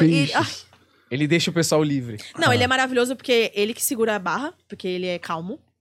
Eu sou muito... Ele já é... Calma, relaxa. Só que o Ian, o que me irrita no Ian é que eu sou muito pé no chão e ele é muito pé na lua. Hum. Então ele, ele viaja em umas coisas e eu falo, irmão, você tá viajando. Você tá viajando. Tipo, sei lá, ele queria ir pro Rio de novo. Não, vou morar no Rio que, porra, daqui seis meses você tá no Multishow. Falei... Ô, anjo! Peraí, peraí. Nada contra o Multishow, mas esse planejamento não, de carreira planejamento tá muito de ruim. Que merda é esse que em seis meses eu tô... Seis eu meses você tá num palco ninguém. rodando lá, não, vai ser é. incrível. Não, aquele ele, negócio tava... que dá epilepsia, aquele cenário. Na cabeça dele é assim, a Luana daqui seis meses ela abriu um Tata Werneck Show, ela tá no Multishow fazendo é, sair de bar, sei lá. Ele inventa, uma... e ele crê naquilo. E eu olho pra ele e falo assim, você tá falando real? É ele fala, real? Ele é um sonhador. Ele é um sonhador, só que aí ele fica tipo, Deus proverá. Certo. Deus, eu, eu adoro que ele sempre fala essa frase, Deus proverá. Gasta dinheiro que nem um filho da puta e fala, Deus proverá. Eu falo, e Deus lá em cima assim, ó, irmão. Tá de sacanagem, vai trabalhar, vagabundo. Não, mas ele é muito... Aí a gente bate de frente, porque eu sou muito pé no chão, assim, tipo... Pra dinheiro, pra trabalho, pra arriscar. Eu arrisco sabendo... Eu sou muito corajosa. Mas quando eu sei que a coisa vai Engrenar. Engrenar, senão sou muito... Sou a pé atrás com as pessoas, então, tipo... Stand-up, vocês sabem que, tipo... Você tem várias pessoas que começam a falar com você, produtor, os caras, a galera se ilude. Tipo, eu já sou muito... Não. Se ilude? Vem com essas promessas de merda, ah, não. te ilude. Que... Tenta é, te iludir. É. Uhum. Tipo, não só isso, mas, tipo... Essas propostas de coisa de trabalho, que a galera se deslumbra e eu... Eu não sei se é por eu, pro meu lado racional, ou também porque eu trabalhei em empresa por muito tempo, né? Aí você uhum. fica calejada dessas coisas de falcatrua. Mas abordando o seu lado Capricórnio, aí um das suas casas de Capricórnio, é, por exemplo, é, a gente, nós somos comediantes há muito tempo. Nós somos muito bons. Mais do que, que eu faz. gostaria de admitir. Exatamente. Esse é, um, é exatamente esse ponto. Nós somos bons do que a gente faz. É, né? a, gente a gente se garante. A gente se garante. Eu vou lá naquela porra daquele palco lá, quinze anos, eu arrebento. Eu faço certo. um show foda, eu, eu destruo, entendeu? Eu vou muito bem. E faz quinze anos que ninguém me conhece, eu não tenho público, entende?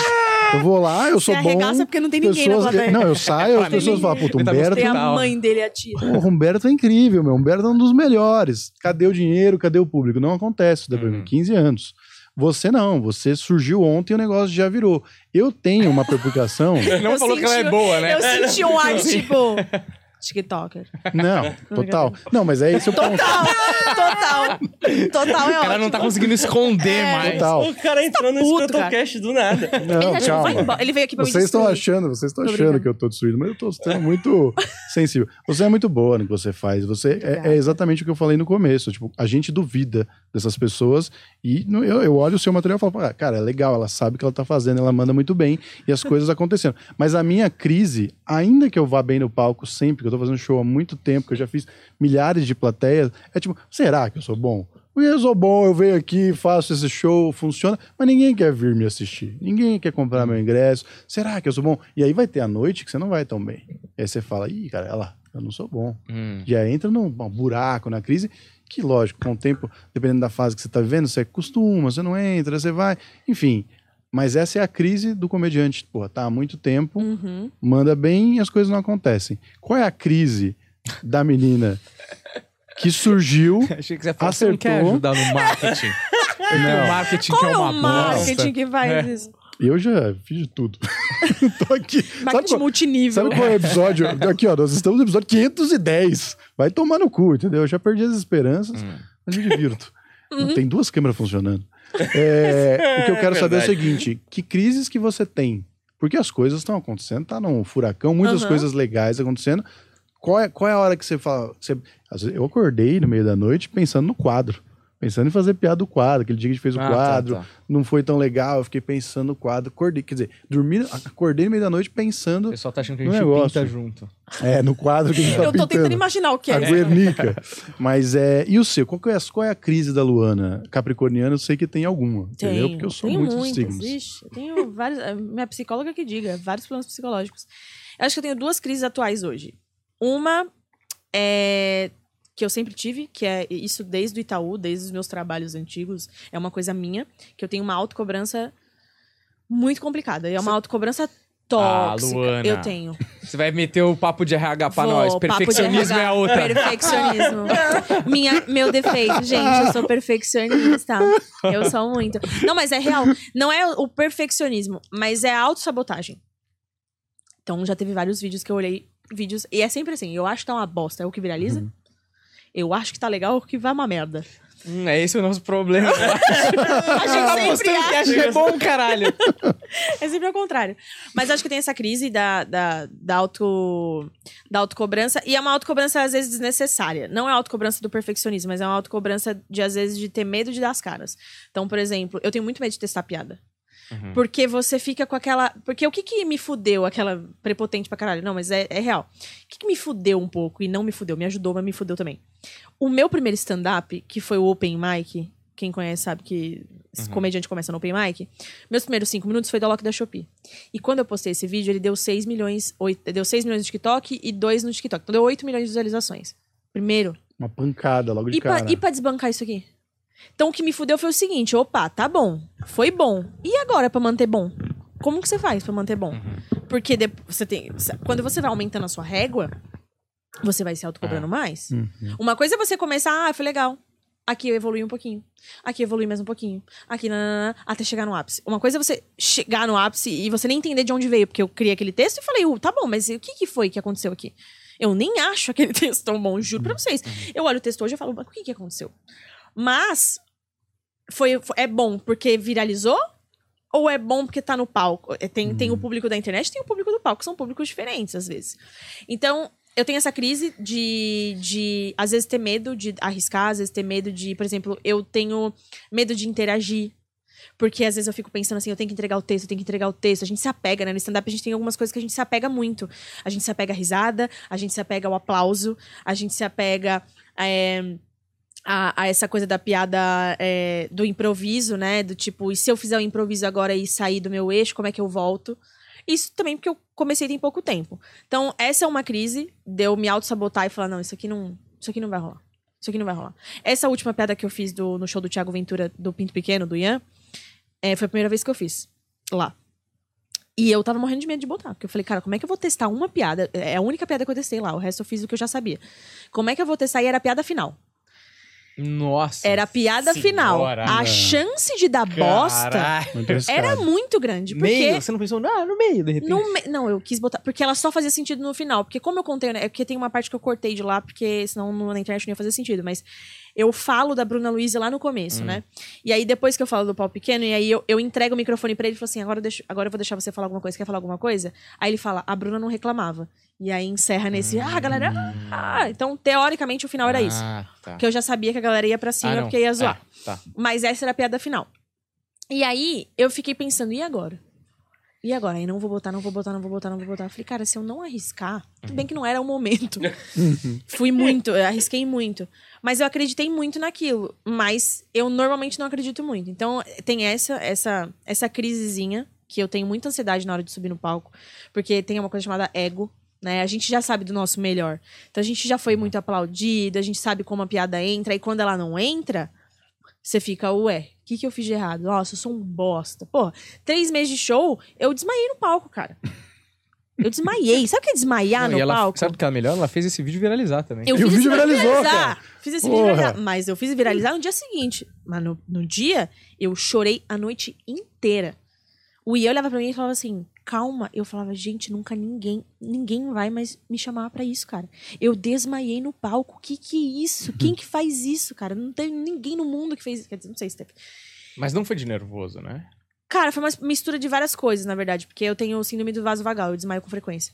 E aí, acho que me apre... deu desnível de pressão, fiquei o dia inteiro sem comer, várias coisas aí. Caí. Síndrome do Porra, podia vaso rolar vagal. Muito hoje, dava um corte ótimo também. Síndrome do vaso vagal. Que que é o Qualquer vaso coisa vagal? Que me impressiona, eu desmaio.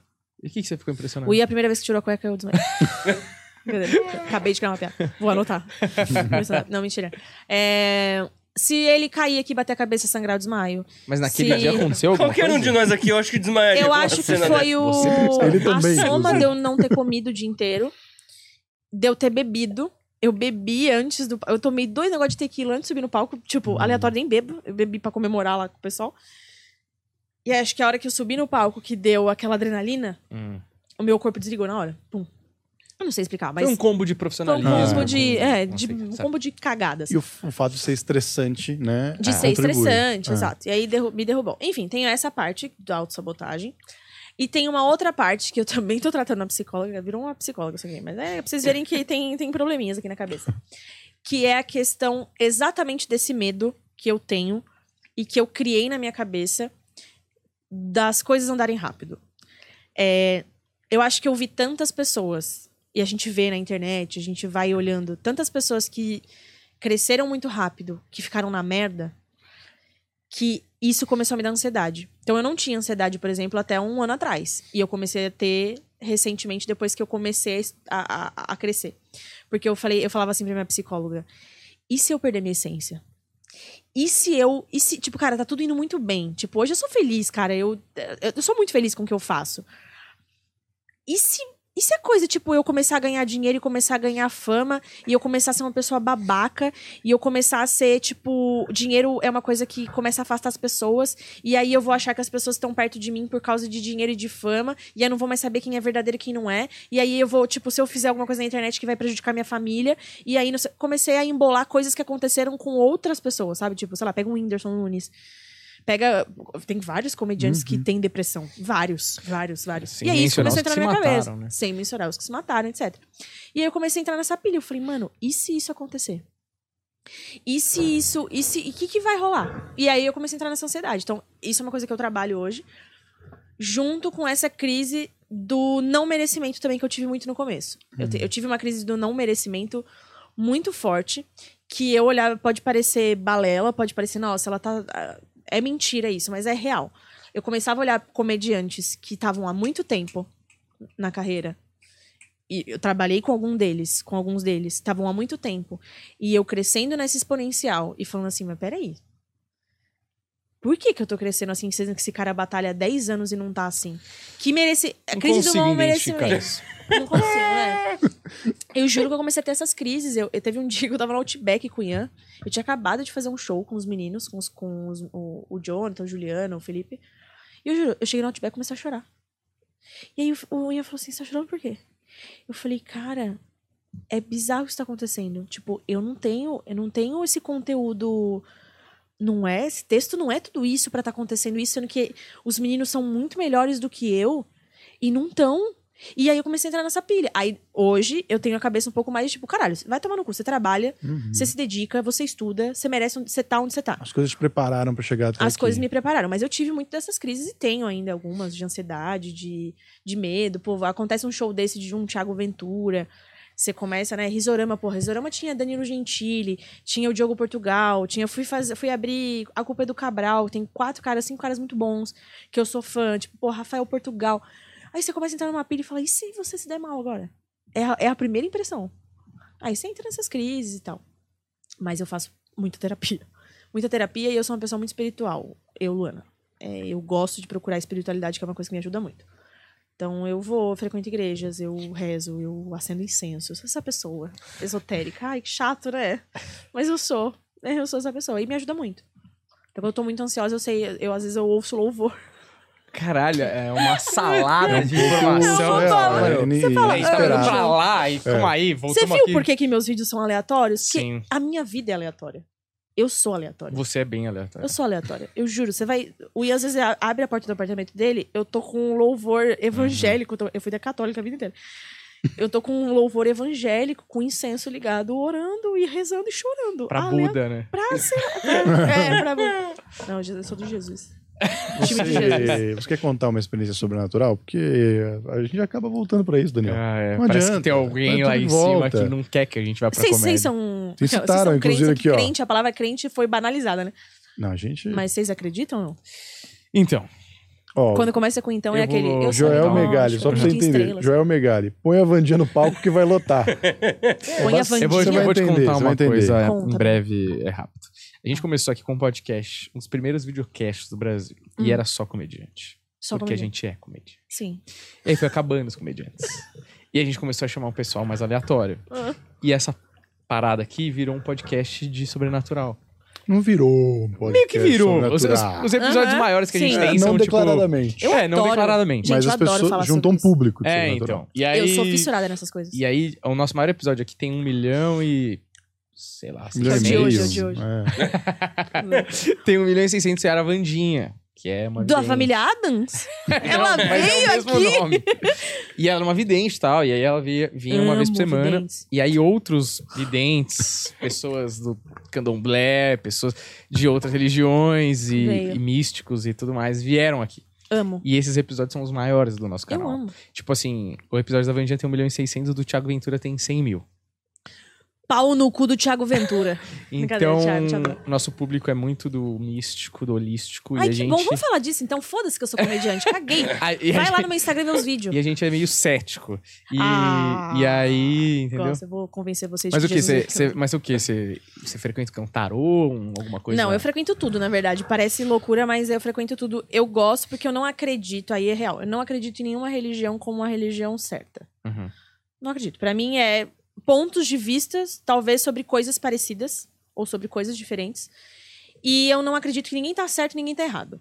Então, de, eu cresci na igreja católica. E na igreja católica eu cantei a minha vida inteira lá. Foi, foi uma experiência maravilhosa. Teve muitas coisas que eu vi errado e eu critiquei e eu briguei. E, tipo, minha mãe já mandou o padre tomar no cu. Ah, literalmente. Eu e minha mãe, a gente é meio parecida nisso. Reservou um lugar no céu. Né? Reservou um lugar no céu. Não, mas aí é o padre, foda-se.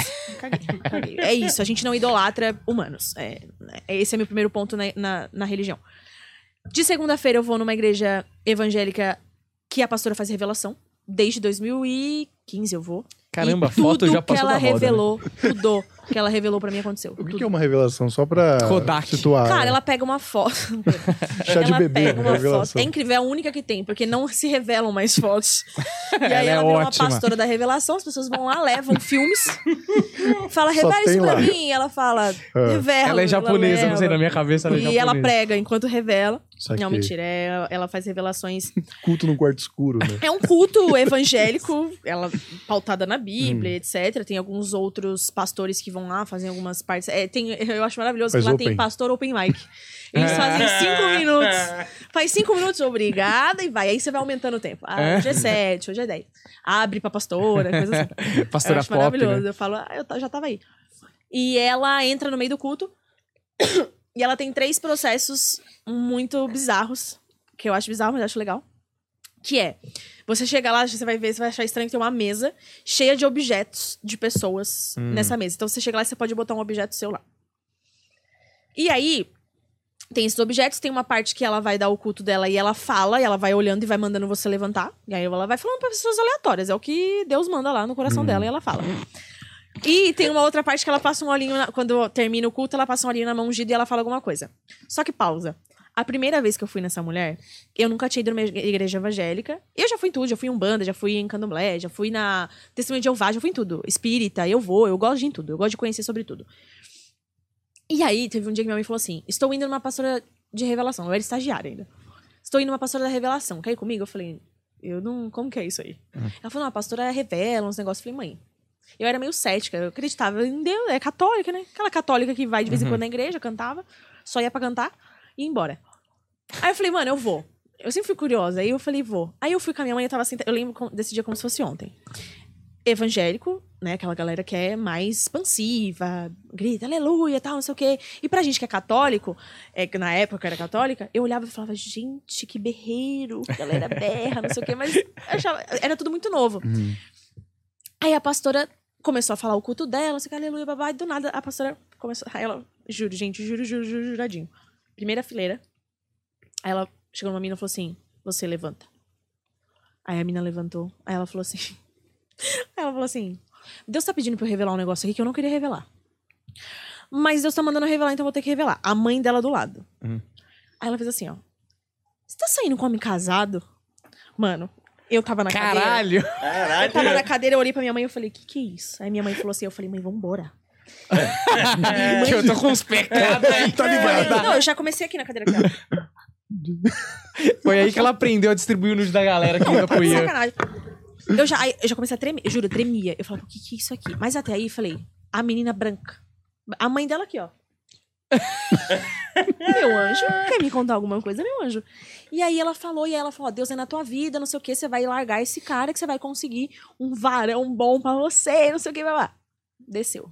Aí eu já tava aqui, né? Aí a galera aplaude. Ela, ela sobe até o púlpito, então. A menina. Ela fi... Não, ela fica no púlpito e manda você levantar de onde você tá. Ah, tá. Ela fica só levando. Você uhum. fica ali no meio da plateia, ah, tá, tá. levantada pra passar vergonha. Um monte vergonha. de objeto. Um monte de objeto na mesa, ela cara, fica lá no púlpito e ela manda um, você levantar. Um vídeo eu desse tenho... evento. Não, eu tenho que fazer um stand-up disso também, que eu não fiz ainda. E tenho que fazer um vídeo disso.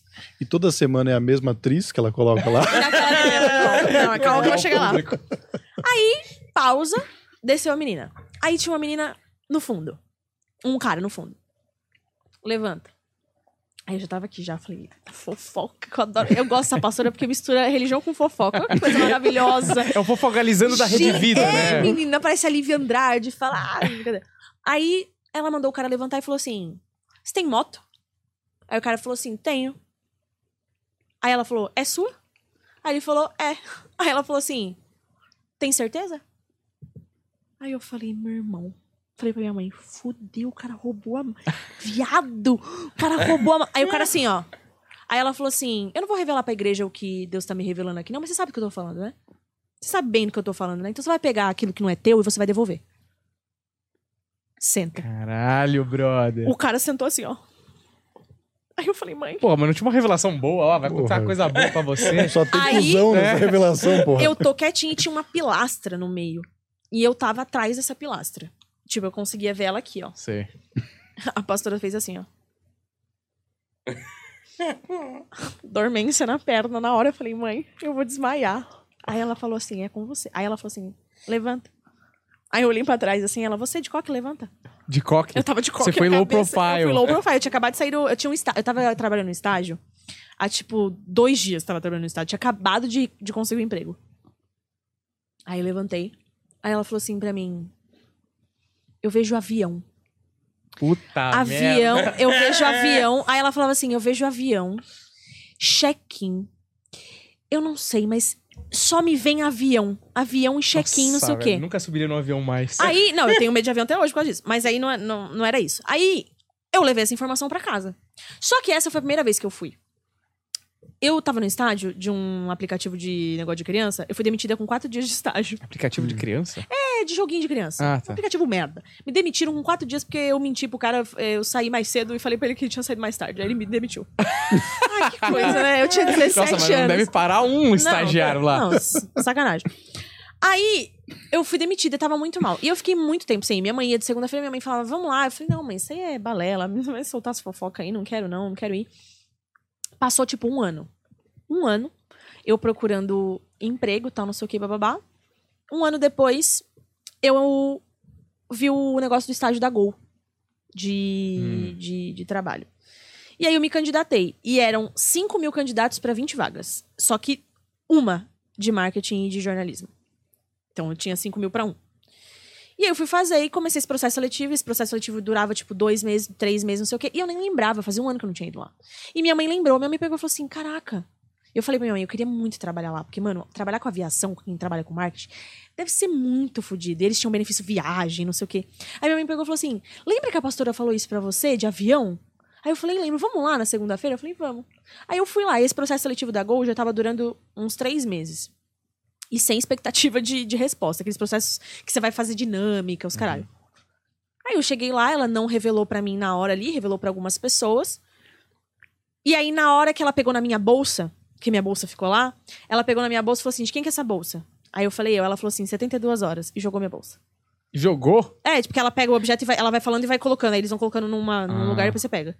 Ela vai falando, tipo, setenta e duas horas, vai engordar, vai emagrecer. Vai engordar, é, ela é fala, ótimo. Ela fala, maravilhosa. Quem deixou esse bolo de, de banana aqui? Vai engordar, vai filha engordar. Da puta. Joga esse bolo pra ela. Ela vai falando. Ela fala, livramento com não sei o quê. Ah, isso aqui, toma cuidado com não sei o quê. Aí ela falou, setenta e duas horas. E eu fui embora com essa informação. Falei, mãe, fudeu. O que, que é setenta e duas horas? Vou morrer em setenta e duas horas? O que, que vai acontecer? Cara, eu juro pra vocês, deu três dias. Três dias, certinho. setenta e duas horas. A menina da Gol me liga. Você Escolher não passou. Esquecer não passou. Aceitamos para mentirosos aqui. Você é uma trouxa. Não, ela me ligou, ela falou, você passou, dentre as vagas, ficou entre você e uma menina, você passou. Aí eu falei, caralho. Aí eu comecei a ir, comecei a ir. E assim, ela me revelou várias, várias coisas. Eu tava em processo de assinatura, quando eu comecei a stand-up, eu tava em processo de assinatura de um contrato com um produtor que eu tinha vinte mil pés atrás. Não era nem um processo de assinatura de contrato, mas é, começou-se a falar de contrato. E eu não queria assinar nenhum contrato, eu tinha muito medo, eu tava começando, tava não sei o quê, bababá. Não só por ele, mas por N coisas que eu já tinha ouvido de outros produtores, etcétera. Tava com medo. E ela não me conhece, assim. Ninguém sabia na igreja. Eu não chego na igreja e sou amiga da galera. Eu só vou e vou embora. Então ninguém tem meu Insta, ninguém tem, ninguém sabe quem eu sou lá. E aí eu cheguei lá, aí eu tô paradinha assim, aí ela levanta. Aí eu levantei e ela falou assim... Vim aqui na frente. Aí mandou eu ir lá na frente. Aí ela botou um óleo assim no meu coração. Ela falou assim... Deus me mostra um cara moreno. De cabelo preto. Que vai tentar fazer você assinar um contrato. Não assine, é falcatrua. Aí eu falei... Caralho. Tá bom. Aí, semana seguinte... Não assinei. Eu falei, não. Beleza, entendi. Entendi o recado. Entendi o recado. E assim, ela vai revelando. Revelou uma vez que ia entrar... Do nada ela falou assim pra mim... Vai entrar... Dinheiro... Vai entrar dinheiro... Sujo. Em dólar na sua conta. Vai entrar dinheiro em dólar na sua conta, quantia alta. Aí eu falei, amém. Deus me ouça, meu. Acho que eu vou só recebendo aqui, ó. Deus proverá, como é que é? Eu tenho fé, Deus proverá. Aí, cara, foi, isso foi numa segunda-feira. Na outra segunda, o Winner fechou o contrato comigo que eles me pagaram em euro. Só errou a moeda. Me pagaram uma grana. Foi a primeira grana que eu recebi de publi, assim. Foi uma semana, foi Qual sete dias é depois. Qual é o nome dessa pastora aí? Que Pô, a gente tá precisando benzer aqui. Pastora, mas vocês não, eu não, nem eu tenho o Insta dela. Eu não sei. Não, pastora Rose. O endereço, toda eu não semana... sei o nome da igreja, eu não sei. Eu sei o endereço da igreja e o nome dela, porque é o que eu faço. Eu vou lá e vou embora. Eu não sei. A galera, às vezes, quando eu contei isso num stories uma vez, a galera veio falar pra mim, ai, me passa o contato dela. Não existe um contato dela, eu não falo com ela. Tipo, não é, ela não é minha amiga. A gente não uhum. toma um bolo, um, come um bolo e um café juntas. Aí eu só vou lá e é isso. Tipo, e é longe? É em Santo André, né, no A B C. Ah. É bem longínquo. Ela é longínquo jovem? Longínquo é muito bom. Ela é jovem. Ah, ela deve ter o quê? Uns, numa, uns quarenta e poucos anos. Hum. E ela é engraçada. Gente, é um, é, ela é engraçadíssima. Em breve no Projeto Farol. Em breve. Ela é maravilhosa. Sério. Ela é muito engraçada. Eu já levei até o Ian. O Ian não acreditava nem fudendo. Aí o Ian tinha perdido o emprego. Mas, mano, não é meio ruim? Porque, tipo assim, no seu caso foram coisas boas. Beleza. Mas, porra, male male ela expôs um assaltante e uma mina que tava pegando outro cara, ah, tá ligado? Ah, meu filho, se Deus acha que você tem que ouvir umas, umas, umas asneiras, tem que ouvir. Se você não estiver fazendo nada de errado, não tem problema. É. É, eu nunca Todo mundo já fez alguma coisa de errado. Ah, não. É. Por isso que eu não vou. É. Entendeu? Eu discordo. E tem coisa que às vezes ela, não, ela, ela revela no particular. Às vezes ela não, não abre, não. Às vezes ela chama a pessoa depois, enfim. Ou não Cara. revela. Porque, sei lá. Às vezes é... Às vezes, enfim. Eu que acredito que não é ela. Uhum. Eu, Luana, acredito que sim. Eu acredito em Deus, acredito que...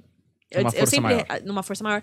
Eu sempre rezo antes de ir lá, falo, pô, Deus quer falar comigo. Eu já levei outras pessoas lá também, amigos meus que estavam passando por processos de depressão, processos de outras coisas. E, cara, é bizarro. Coisas assim que vai, ela vai num ponto... Tipo, uma vez eu levei uma amiga minha que tinha tentado... Já tava quase tentando se matar, ela tava fodida. E ela foi lá, sentou no cantinho, aí a pastora chamou na hora, falou assim, você não vai tirar sua vida, não. Tipo, coisas, coisas que não tem explicação. Uma coisa é você falar assim, ah, isso aí são coisas assertivas que ela pode ir num, num padrão e uhum. vai. Outra coisa é ela ir no, ir no foco, assim. Uhum. É, é, pra mim, é, não acredito em coincidências, assim. É muito corajoso, né? Ela chegar do nada e falar, é. você que tá saindo com homem casado. Tipo, é, é uma porra, aposta muito alta. Falar, né? Não tô, é. entendeu? Então, eu acredito sim, eu acredito em pessoas espirituais e pessoas... Eu acho que todo mundo é um pouco médium. Só que eu acho que existem pessoas que têm esse nível mais elevado. Já namorei um cara que tinha mediunidade pesadíssima. Já vivenciei coisas com ele, assim, absurdas. E que não tem Mas como ser falsidade, boas. assim. Coisas boas. Médios, assim. Médio é... A gente era médio, era uma trocadilha. Eu falei, não. Cara, olha só o que aconteceu. Essa, ninguém vai acreditar nisso, mas é real, real mesmo. Não, não a gente tem, ouviu não tem, cada não coisa. Tem porque a gente já entrevistou o diabo. O Toninho do Diabo. Pode vir. Ai, Toninho. A gente já entrevistou o Henrique Cristo. É todo mundo, Henrique a gente já entrevistou. Cristo é maravilhoso. Isso aqui é um super pop, praticamente. Eu já. gosto muito desse, pro, desse entretenimento... Barato. É, fama. Muito bom. T V Fama. Eu namorava esse cara. Ele, ele era do teatro e tal, eu comecei a namorar ele. Beleza, ele tinha essa mediunidade que eu entendia, mas eu ficava meio tipo... Tá, o que que é isso? O que que é essa coisa que você tem mediunidade e tal, não sei o quê. Ele era, não era de uma religião específica, ele era católico, enfim, mas ele tinha essa, esse negócio. E lembra que eu contei pra vocês que eu tinha um outro relacionamento antes, uhum. certo? Que era o que eu namorei seis anos. Beleza. Um dia específico no meio da pandemia, na pandemia eu fiquei muito tempo na casa desse meu último namorado. Eu fiquei na casa dele por um tempo, é, porque a gente não podia sair de casa. Foi bem naquela época que não dava pra sair, fiquei um tempão lá. Quando deu uma liberada, eu fui pra minha casa. Porque minha mãe tava muito sozinha, não sei o quê, blá, blá, blá. Fui pra minha casa. Deu uma semana que eu tava na minha casa, tava indo na minha casa, a gente não tava se vendo. Porque ele morava em São Paulo e morava em Santo André. Ele morava aqui na Consolação. A gente não tava se vendo porque... Enfim, eu falei, vou ficar um pouco com a minha mãe e tal. Deu um... Sei lá, três dias que eu tava na minha casa. Esse meu ex-namorado f- apareceu no portão da minha casa. Ele apareceu no portão da minha casa... E minha mãe tava... A minha mãe... A minha mãe acho que não tava em casa. Minha mãe tinha ido na farmácia, no mercado. Acho que minha mãe não tava em casa. E eu desci. Falei, mano, o que esse cara tá fazendo aqui e tal, não sei o quê. Aí conversei com ele, com, né? A gente conversando. E eu tinha umas relações de culpa, do relacionamento ter acabado. Umas coisas minhas psicológicas que eu tratei depois. E acabou que a gente ficou. Que lembra que eu falei pra vocês que eu traí os dois. Sim. Porque nesse último... Eu e ele, a gente ficou. No carro. E eu me senti muito mal de ter ficado com ele. Eu saí do carro, falei... Cara, acabou mesmo, deu, não tem, não tem como, não tem mais clima e tal. Entrei pra minha casa triste, mal. Eu falei, cara, eu não vou, não vou contar isso. Não tem porquê, foi um, foi um deslize, mas não foi tipo, ai, quero trair, vou fazer uma sacanagem. Não, foi um negócio tipo de um outro relacionamento e tal, não justificando, tava errado. Mas falei, beleza, vou pra minha casa. Isso era três horas da tarde. Esse meu último namorado não me avisou nada, não falou nada. Do nada, à noite, ele pegou e falou assim pra mim, tô indo na sua casa. Eu falei, como assim você tá vindo na sua casa, na minha casa? Ele falou, tô indo aí, preciso falar com você. Eu falei, tá bom. E eles não tinham contato, né? Cada um morava num canto, não tinha como, nada. Aí ele apareceu na minha casa, eu abri o portão, ele veio sorrindo, ele tava ouvindo um, um, um áudio alto no carro, veio sorrindo, não sei o que, blá, blá, blá. Quando ele aparece na escada que ele me vê, ele tá sorrindo assim, do nada ele para de sorrir. Eu vi que ele ficou estranho e tal, cumprimentei ele, ele cumprime... aí minha mãe já tava em casa, ele cumprimentou minha mãe e tal, não sei o que, começou a conversar com a minha mãe e ele me olhava assim. E eu olhava pra minha mãe e falava com a minha mãe e ele me olhava. Eu falei, mano, tem alguma coisa errada, esse menino tá doido. Aí eu, aí eu falei, você vai dormir aqui? Ele falou, não, vou dormir aqui. Falei, beleza, então vamos lá pro quarto. Aí minha mãe ficou na sala, a gente foi pro quarto. Aí no quarto ele sentou na ponta da minha cama assim, aí ele ficava assim pra mim, ó. Aconteceu alguma coisa? Aí eu falei, aconteceu que coisa? Como assim, que coisa? Aí eu já tava aqui, né? Meu Deus. Que coisa, anjo. Com a cara tentando. Você tá sabendo de alguma coisa? É. Ele falou, aconteceu alguma coisa? Eu falei, por quê? Aí ele falou assim, eu já te falei que eu vejo áurea. Você tem a áurea de uma cor. Você tá com a áurea da cor do seu ex-namorado. Aí eu falei, quê? Aí ele, você tá com a áurea da cor dele. Você viu ele? Aí eu falei, como assim que você vê a aura de cor de quem? Você não sabia que ele via ah, a aura. Ele já tinha falado, mas até aí, ah, entendeu? Pô. Falou, eu falei, ah, bacana. Você não acreditou. É, falei, legal, o namoro, um cara que tem é, um parafusamento. É, falei, pô, que legal. O cara do teatro, tá ligado? Esse povo do teatro, viagem. O cara acho que é especial. É, eu falei, ah, bacana a aura. Ele falava, minha aura é lilás, acho que era lilás. Eu falei, ah, bacana, adoro lilás. Essas coisas. Aí ele falou, você tá com a aura da cor do seu ex-namorado. Aí eu falei, eu fiquei assim, tipo, que, meu irmão? E a lágrima que já escorreu, não liguei. Aí ele falou, aconteceu alguma coisa? E eu, ba, ba, atriz aqui, ó. Que eu também sei mentir, meu anjo. Não vejo peguei, aura, ah, querido, mas eu tenho meus lances. É, aí eu peguei e falei assim, você tá maluco, cara? Tá doido? Pandemia. Pandemia, o cara veio aqui. Ele falou, não, tá bom. Não, você tá falando, beleza. Mas ele falou com você. Aí eu dei um migué, eu falei, não, é que ele veio falar comigo no WhatsApp. Ele, não, mas o WhatsApp é porque, tipo, tá no seu corpo. Hum. Aí eu como falei, ah, para de ser louco, menino. Eu enchei, viajando... Fazendo coisa. Mãe, faz um negócio. Vamos lá falar com a minha mãe. Vamos fazer alguma coisa. Vamos ver se a aura dela tá na mesma cor. Vamos ver da aura dela. Ah, é a aura da minha mãe. É a mesma cor que a dele. É, casou. Aí, ele não quietava. Ele, ele sentava... No, eu, eu tava assim já, né? Mas eu disfarçando. Bem de boa. Aí, como é que foi? Abraçando ele e tal. Aí, ele foi pra varanda do meu quarto. Ele foi pra varanda e ficava assim na varanda, ó. Por nada. Aí, eu falei, ai, meu Deus. E ele falava que ele via... Que ele tinha, tipo, ele falava que ele tinha um anjo da guarda, que era um tio dele, que ele, ele teve um tio deficiente mental, que ele ficou uma criança por a vida inteira. Então ele, tipo, morreu, sei lá, com quarenta anos, ele ficou uma criança. E ele falava que depois que esse tio morreu, esse tio aparecia muito pra ele e conversava com ele como uma pessoa normal, não como uma pessoa que tinha deficiência. E eu achava isso muito bonito, eu falava, cara, que legal, né? Tipo, bacana que você tem esse anjo da guarda, que é alguém que você conhece, não sei o quê, e essa informação. Aí ele volta você da sacada. Você não sabia que ele era um cagueta, né? É, não sabia que ele... X nove. X nove, esse tio dele, porra. X novaço. Aí ele chegou lá no, na minha cama e falou assim... Juro, gente, essa foi a cena. Ele falou assim pra mim... Cara, não tá dando. O que estão me falando aqui é real? Você vai, você vai falar pra mim que eu tô louco? Aí eu falei... Eu não vou brincar com essa galera. Eu não vou falar que essa galera tá louca, que essa galera vai bater na minha porta de madrugada e falar... Quem é louco aqui, meu anjo? Aí eu falei... Caralho, que aflição. Aí eu já... Mano, eu comecei a tremer, eu comecei... Aí eu falei, mas do que, que você tá falando? Ele falou assim... Você ouviu ele, ou ele te tocou. Você está com a energia dele. Não tem como. Eu tenho certeza absoluta. O que, que aconteceu, me fala a verdade. Eu não vou te julgar, só me fala a verdade. Aí eu falei... Ele veio aqui. Aí ele falou, então tá bom. Aí ele com essa calma, porque ele tinha muita calma. Ele era um menino que me irritava de tanta calma que ele tinha. Quebrei? A aura branca. Ah, abençoado. Ele tinha aura branca. Iluminado, aí, eu diria. Iluminado. Ele era mesmo, de fato. Ele era um menino muito calmo, não sei o quê. Aí ele pegou e falou assim, tá bom, então... É, posso contar pra sua mãe o que aconteceu? Falei, conta, velho, que agora eu não tenho nem mais... Aí ele... Caralho, eu chorando, é muito boa. Chorando. Aí ele chama minha mãe. Aí ele fala, Diva, é o seguinte. Entrei na sua casa aqui. Pedi a sua filha em namoro, namoro com ela. Aconteceu isso, isso, isso. A sua filha precisa resolver algumas coisas ali que são psicologicamente desse último relacionamento que conturbou ela. Não dá pra ter um relacionamento assim. Ele falou, ele olhava pra mim e falou assim, você é maravilhosa. Só que você precisa se desvincular disso, desse seu outro relacionamento. Aí, falei, tem água? Tem. Tá aqui. Aí, peraí, tá fora do microfone? Bota pra mim. Não, mas pode. Faz favor, vem. Aí até mudou de cor.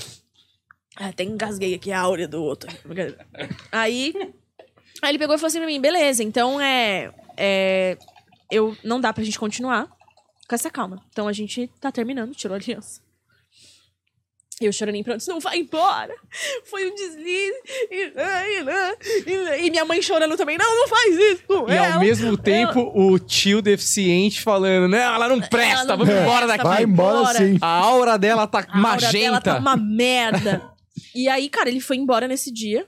Tipo, falando, você é maravilhosa, eu te amo, acabou você é assim? Incrível. Acabou assim. Acabou assim? Acabou assim. Vocês nunca mais se viram? Não, a gente se viu depois, mas, mas já... a gente não, não voltou ao relacionamento, porque era... É...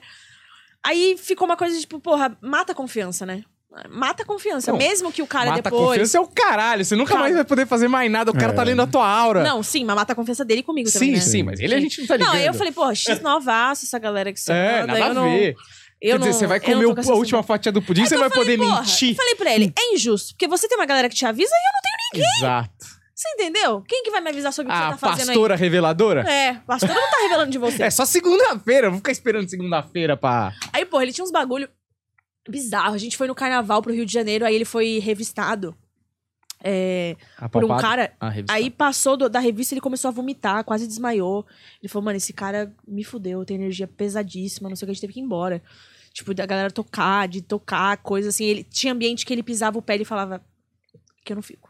E mas, não ficava. Mas, por um lado, tem uma coisa boa. Não, tem. Tem esse lado tipo bom. Tipo assim, não, não. Eu não tô ligando pra ele. Eu tô, tô pensando... É. A, gente aqui, a gente aqui tá no mesmo time. Esse cara eu não conheço. Tá. Pensa assim... Por enquanto. Se, é. Porque você sabe liga onde, pra gente. Sabe onde ela vai ver ele? É, no Projeto Farol. Em breve no Projeto Farol. Ó, é o seguinte... É, eu imagino que o cara tinha uma mediunidade muito elevada. E ele não era Sim. um guru, não cobrava por isso. Então, de, provavelmente, uma Paguei forma genuína. trezentos reais pra ele, pro negócio da áurea. E é o seguinte... É, de uma certa forma, ele tem essa habilidade e ele tem uma sensibilidade à troca de energias. E mesmo assim, ele acabou escolhendo você pra namorar. Que merda, né? É, não, depois ele se arrependeu, obviamente. Mas claramente, assim, era, a claramente era uma escolha errada. A princípio, na hora ele, ele falou, não, a Luana, porra, essa cor quando não tá contaminada, é. Essa cor tá é top. Mas... Esse aqui é o Pantone que eu quero, entendeu? É, então, assim, tem uma, um crivo aí que a sua aura ia... A... lugares longes, assim. E, e por coisas. Isso que eu acho que tem pessoas que têm mais mediunidade do que outras. E eu acredito nessas pessoas. Essas pessoas que têm vidência, tem algumas que, né... A gente sabe, mas Miguel. Isso tem em qualquer uhum. lugar, isso, qualquer religião. Você vai ter qualquer padre profissão, legal, você vai ter padre babaca, você vai ter pastor legal, você vai ter pastor babaca, você vai ter, enfim. Mas eu acredito. Eu acredito... Eu, eu não acho que... A, eu não, não consigo acreditar que é isso, assim. Que, ah, beleza, você nasceu, procriou, morreu, acabou. Uhum. Eu não consigo crer que a coisa é tão perfeita.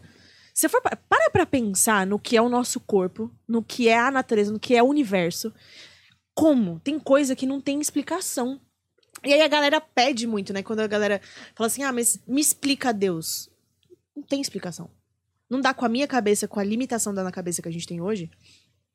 Não dá. E eu faço a referência do tipo, há anos atrás, há mil anos atrás... A gente não explicava muita coisa, certo? Uhum. Sei lá, você não conseguia explicar o Sol, a rotação, você não conseguia uhum. explicar. E depois de um tempo você consegue explicar. Você tem um conhecimento limitado de uma coisa e depois você vai abrindo o conhecimento e você vai explicando. Não, acho que nenhum dia da vida a gente vai conseguir explicar o que é a, a, isso, tudo. Mas eu não ligo de não ter uma explicação. Esse é o meu ponto, entendeu? Uhum. Eu não prezo por uma explicação. Não é que eu quero ser ignorante. Já ouvi isso de, de pessoas. E respeito a opinião de cada um. Eu acho que cê, eu não sou uma pessoa que saiu aqui... Você tem que aceitar Jesus. Você tem que crer... Não, gente. Cada um faz o que quer. Ponto. Eu acredito. E aí eu acho que não... Tem coisa pra mim que não tem explicação. E eu tô confortável com isso. Tô confortável de não ter explicação. Queria? Queria. Se eu for pro céu... Eu vou tirar várias dúvidas com Deus. Mas eu acredito.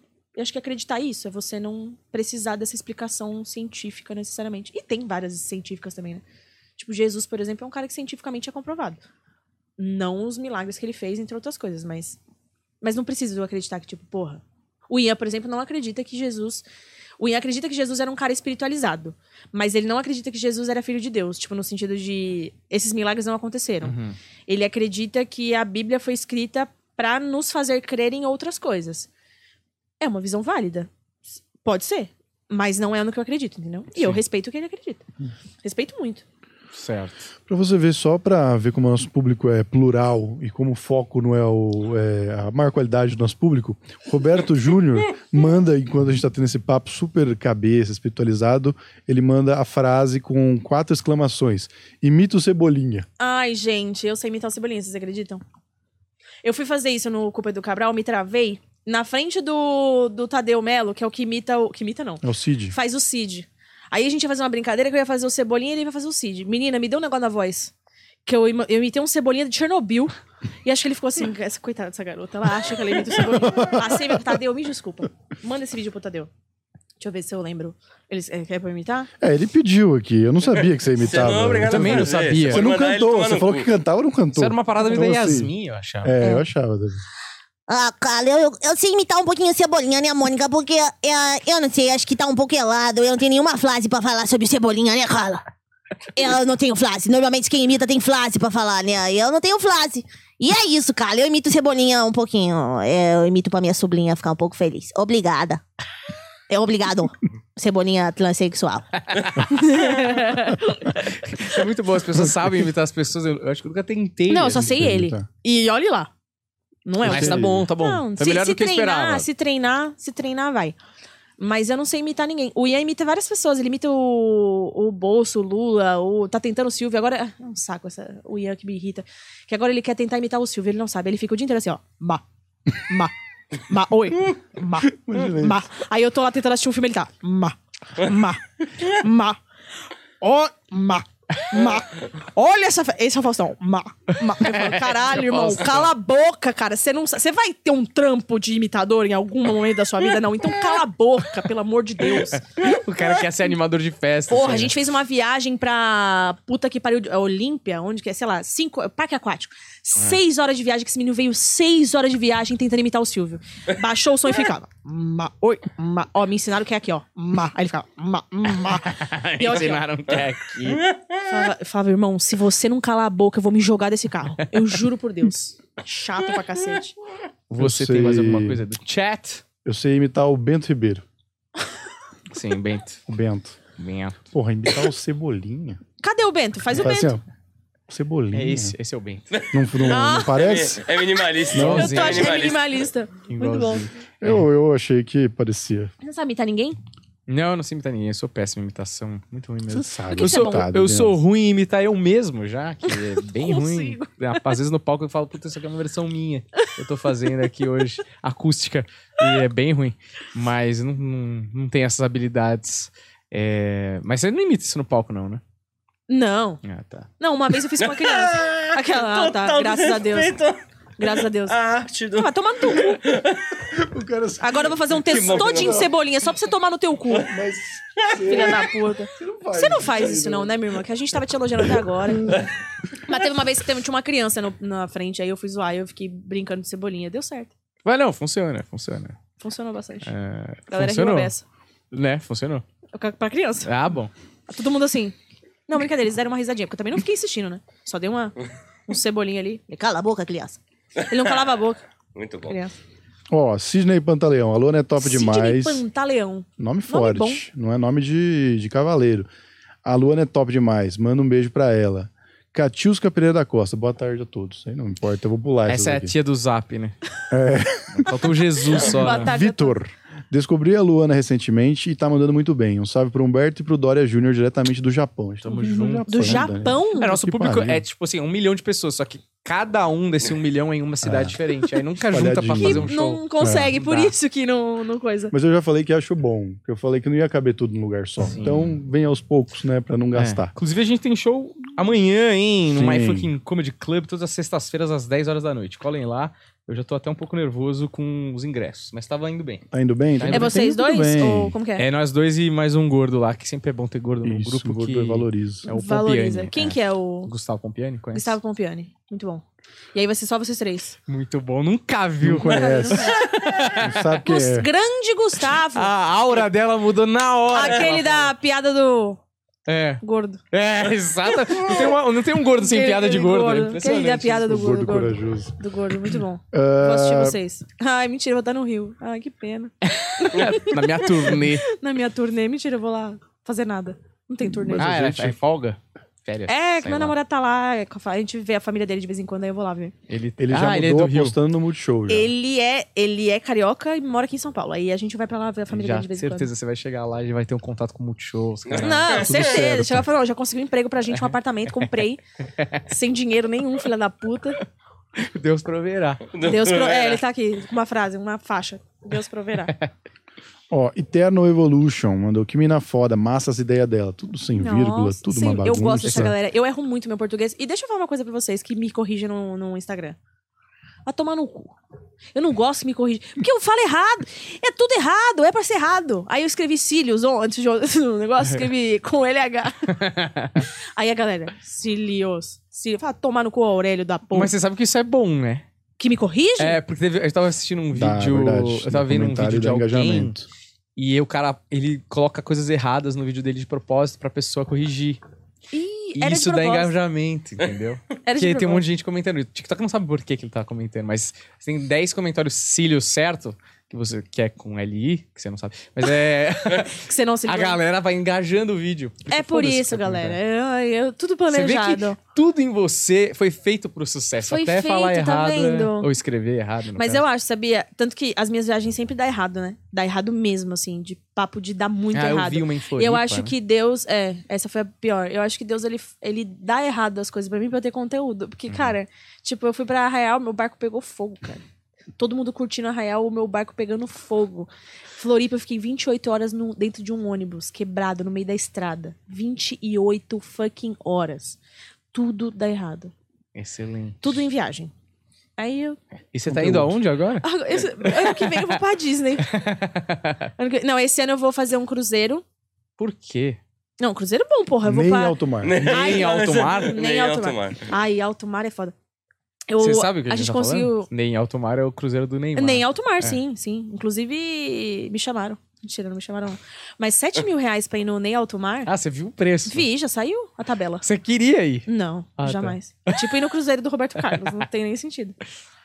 Se eu fosse de graça, iria. Qualquer, um eu aceito vídeo. qualquer coisa de graça. Daria um puta baita vídeo. Daria, porra, eu vou comprar, dar um puta vídeo no cruzeiro do Ney. Mano, só pra pra pegar ver o se Ney eu ali. Acho o Ney em algum lugar. Sim. Eu procuro na piscina, cadê o Ney? Eu lá na cozinha, gente, Ney tá aqui. É o cruzeiro do Ney, eu quero ver o Ney. O Ney, o capitão, cadê Meu, o capitão Ney? Capitão Ney. Dizem que é marketing pra alguma... Óbvio, tem que ser marketing pra alguma coisa. Mas não sei, o Ian, fala muita merda, Ian, né? Falou que era marketing porque eles iam comprar o cruzeiro. Ah. Ele e o Ronaldo, aí eles iam ter um cruzeiro. Eu falei, de onde você tirou isso? Pô, não, o Ronaldo Mas o Ronaldo já é dono do cruzeiro. É dono do cruzeiro, é. O Ian tá por fora. Puxa vida. Excelente. Então é isso, fake news. Shows, ele, ele, porque você faz o, o texto com ele humilhando ele. Ele é tipo, ele ele é tá, tipo, um, ele ela é tipo tá uma ventriloquista. Ela bota ele lá, ele, bota no, bota no ele, banco. Bota ele aqui. E, e eu devia fazer um, um... Eu já falei pra ele, faz um rebate. Exato. Faz um... Só que você não vai escrever pra ele. Jamais. Você se vire. Eu quero que ganhar. Você que se foda. Esse dia ele começou agora que ele tá ganhando seguidor, né? Hum. Ele tá, ah, eu quero criar uns conteúdos, não sei o quê. Eu falei, ah, então cria. É, me ajuda. Eu falei, não, você me ajuda com os meus? Você só aparece. É, é diferente. Aí ele, porra, sacanagem. Mas ele faz o que da vida dele? Ele é, tipo, desempregado. Você não sabe. Ele é coordenador de marketing numa empresa ah, de... Tá. Fin... Tipo uma fintech. Vocês são meio que da mesma área, então. So, somos, somos da mesma área. Quando a gente se conheceu, a gente era da mesma área, né? Porque eu Vocês era do trabalho. marketing. Não, num aplicativo de relacionamento. Ah, foi só um... O Winner, inclusive. Maravilhoso. Que Pago. Mentira. Juro por Deus. Você tá falando isso só porque você é patrocinado por Não, eu fui patrocinada depois, porque o meu texto de stand-up... Ah, já do... falava disso. Já falava disso. Ah, e deixa eu só esclarecer uma dúvida, porque o Inner Circle aparece muito no nosso show. Porque eu sempre hum, falo, ah, não sei se vocês conhecem. Ah, primeiro encontro, não sei se vocês conhecem. Inner ah. Circle. E aí eu tô ligado que é um negócio meio elitizado, assim, é. né? Mas qual é que é? Tipo, tem que pagar. Tem que comprovar renda? Ah, você tem que pagar. Você comprova renda. Acima de cinco mil. Exato. Reais. Não, tem que pagar. E é uma coisa meio... Meio ruim. Não é que é ruim, não é ruim. Mas porque é, paga, é, é tipo, deles. Tipo o quê? cem reais? Não, na época eu paguei quarenta e cinco reais, por só que mês. Agora tá cento e pouco. Por mês? É, por, acho que é por mês. É. É, e aí agora valorizou por causa do Ian, porque uhum. valorizou pra caralho. Mas é real mesmo, porque eles vieram fazer a propaganda comigo, porque o meu vídeo viralizou e aumentou, tipo, muito o número de downloads, eles não estavam sabendo de onde estava vindo. Aí o cara que é o seu lá, da Holanda, foi pesquisar o porquê que no Brasil tinha subido o número de, de credenciamento, uhum. de, no, de inscrição no, naquele período. Acharam o meu vídeo, aí viram que era eu, e aí a gente fez uma publi juntos. Você é Imperatriz do Inner Circle. Imperatriz do Inner Circle. Aí a gente fez um outro vídeo agora maravilhoso. Eles são maravilhosos, adoro eles, adorei trabalhar com eles. Então, aí é quarenta e cinco reais, na época eu paguei quarenta, agora deve estar cento e pouco, que é o Premium, que na verdade ele desbloqueia algumas funções, você consegue entrar. Mas eles bloqueiam. O Tinder tá assim também. Você paga pra... Tipo, ele fica lá embaçado quem te enviou mensagem. Você paga, você consegue ver todo mundo. Não dá pra botar preço no desespero, né? Não dá. Então, isso foi bom porque eu paguei... Porque eu e o Ian, a gente não deu match. Hum. Eu fui chamar o Ian. Porque eu achei o Ian e falei, esse cara ah, não vai dar match comigo. Você pode falar com quem não deu match, então. Uhum, exatamente. O Tinder você só pode falar com quem dá match. Uhum. Não sei, faz muito tempo que eu não entro. Mas o, o Winner é isso. E aí eu não tinha dado match com ele, eu vi ele e aí eu chamei ele. E eu juro pra vocês, tem o print, que eu usei no meu vídeo, inclusive, que eu chamei ele, eu era, tava solteira, né, tava foda-se. Aí tinha lá a foto dele, aí tinha coordenador de marketing, tinha arroba Ian na cozinha, porque ele cozinhava. E aí ele tinha um canal no YouTube de cozinha. É, ele tinha? Ele tem ainda, se vocês quiserem ver ele passar vergonha, tá lá. Mas ele cozinha bem mesmo, ele é maravilhoso. Aí eu vi, aí eu fui lá, falei, mano, eu quero esse cara. Aí eu fui lá e mandei assim, oi, boa tarde, tudo bom? Vi aqui que você cozinha, quando que você vai fazer um prato principal e eu vou ser a sobremesa? Caralho! Aí no, ele falou, terça às nove. Falei, então vamos. Aí a gente começou a namorar depois. Caralho! Pé no Engraçado peito, hein? Pé que... no peito, meu irmão. É. Aqui, ó, cheguei chegando. Falei, porque, no mínimo assim, ou ele vai me achar louca, e aí não é pra mim. Não, mas eu acho que ele não deixou de achar. Ele só, é, eu acho que ele, ele não só deixou. Te aceita assim. É, só... Ele só falou, gosto disso. E a gente começou a sair, ficamos saindo, saindo, saindo, e a gente namorou. Porra. Meti o pé no peito, que isso? Caralho. Eu quero, eu vou atrás dos meus sonhos. Eu vi é esse isso. homem, eu falei, esse homem não pode ser real. Meu Deus. Gostoso. Cozinha. Aí chegou em casa todo fodido, era calvo, aí que não dava pra ver na foto. Calvo, entendeu? Pau pequeno, coisa assim. Mas maravilhoso, entre outras coisas. Excelente. É muito boa essa cantada. É, parece o, um seu, parece o seu... Ele ficou seu constrangido. Madruga. É, eu fiquei um pouco Chiquinha defendendo o seu Madruga. É. Porém, é, quero, quero assisti-los juntos no palco, em breve. Ah, peraí, você tá meia hora falando que eu sou boa e não foi me assistir? Não fui assistir, me assistiu. Você vê. Você vê. Mas ela não falou que você é boa. Não, tô brincando. É verdade, é. Tem esse detalhe tô também. Assim. Eu nunca disse isso. Hum. Eu nunca Humberto disse na cabeça dele, ele fala, todo mundo sabe.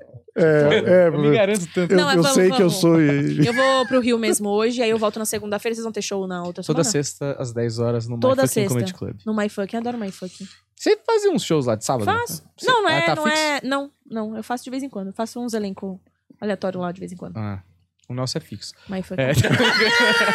Ué, você é toda sexta-feira, porra. Não é fixo, não? Tô, tô brincando. Não é ou não é? É, é fixo. Olha, eu só queria pontuar um negócio tá. aí pros, tá pro bando de, de tá... pau no cu. Que eu tô aqui no celular. A gente tá muito escrotocast, tô achando. A gente esquece, né? Que as pessoas não estão na mesma vibe.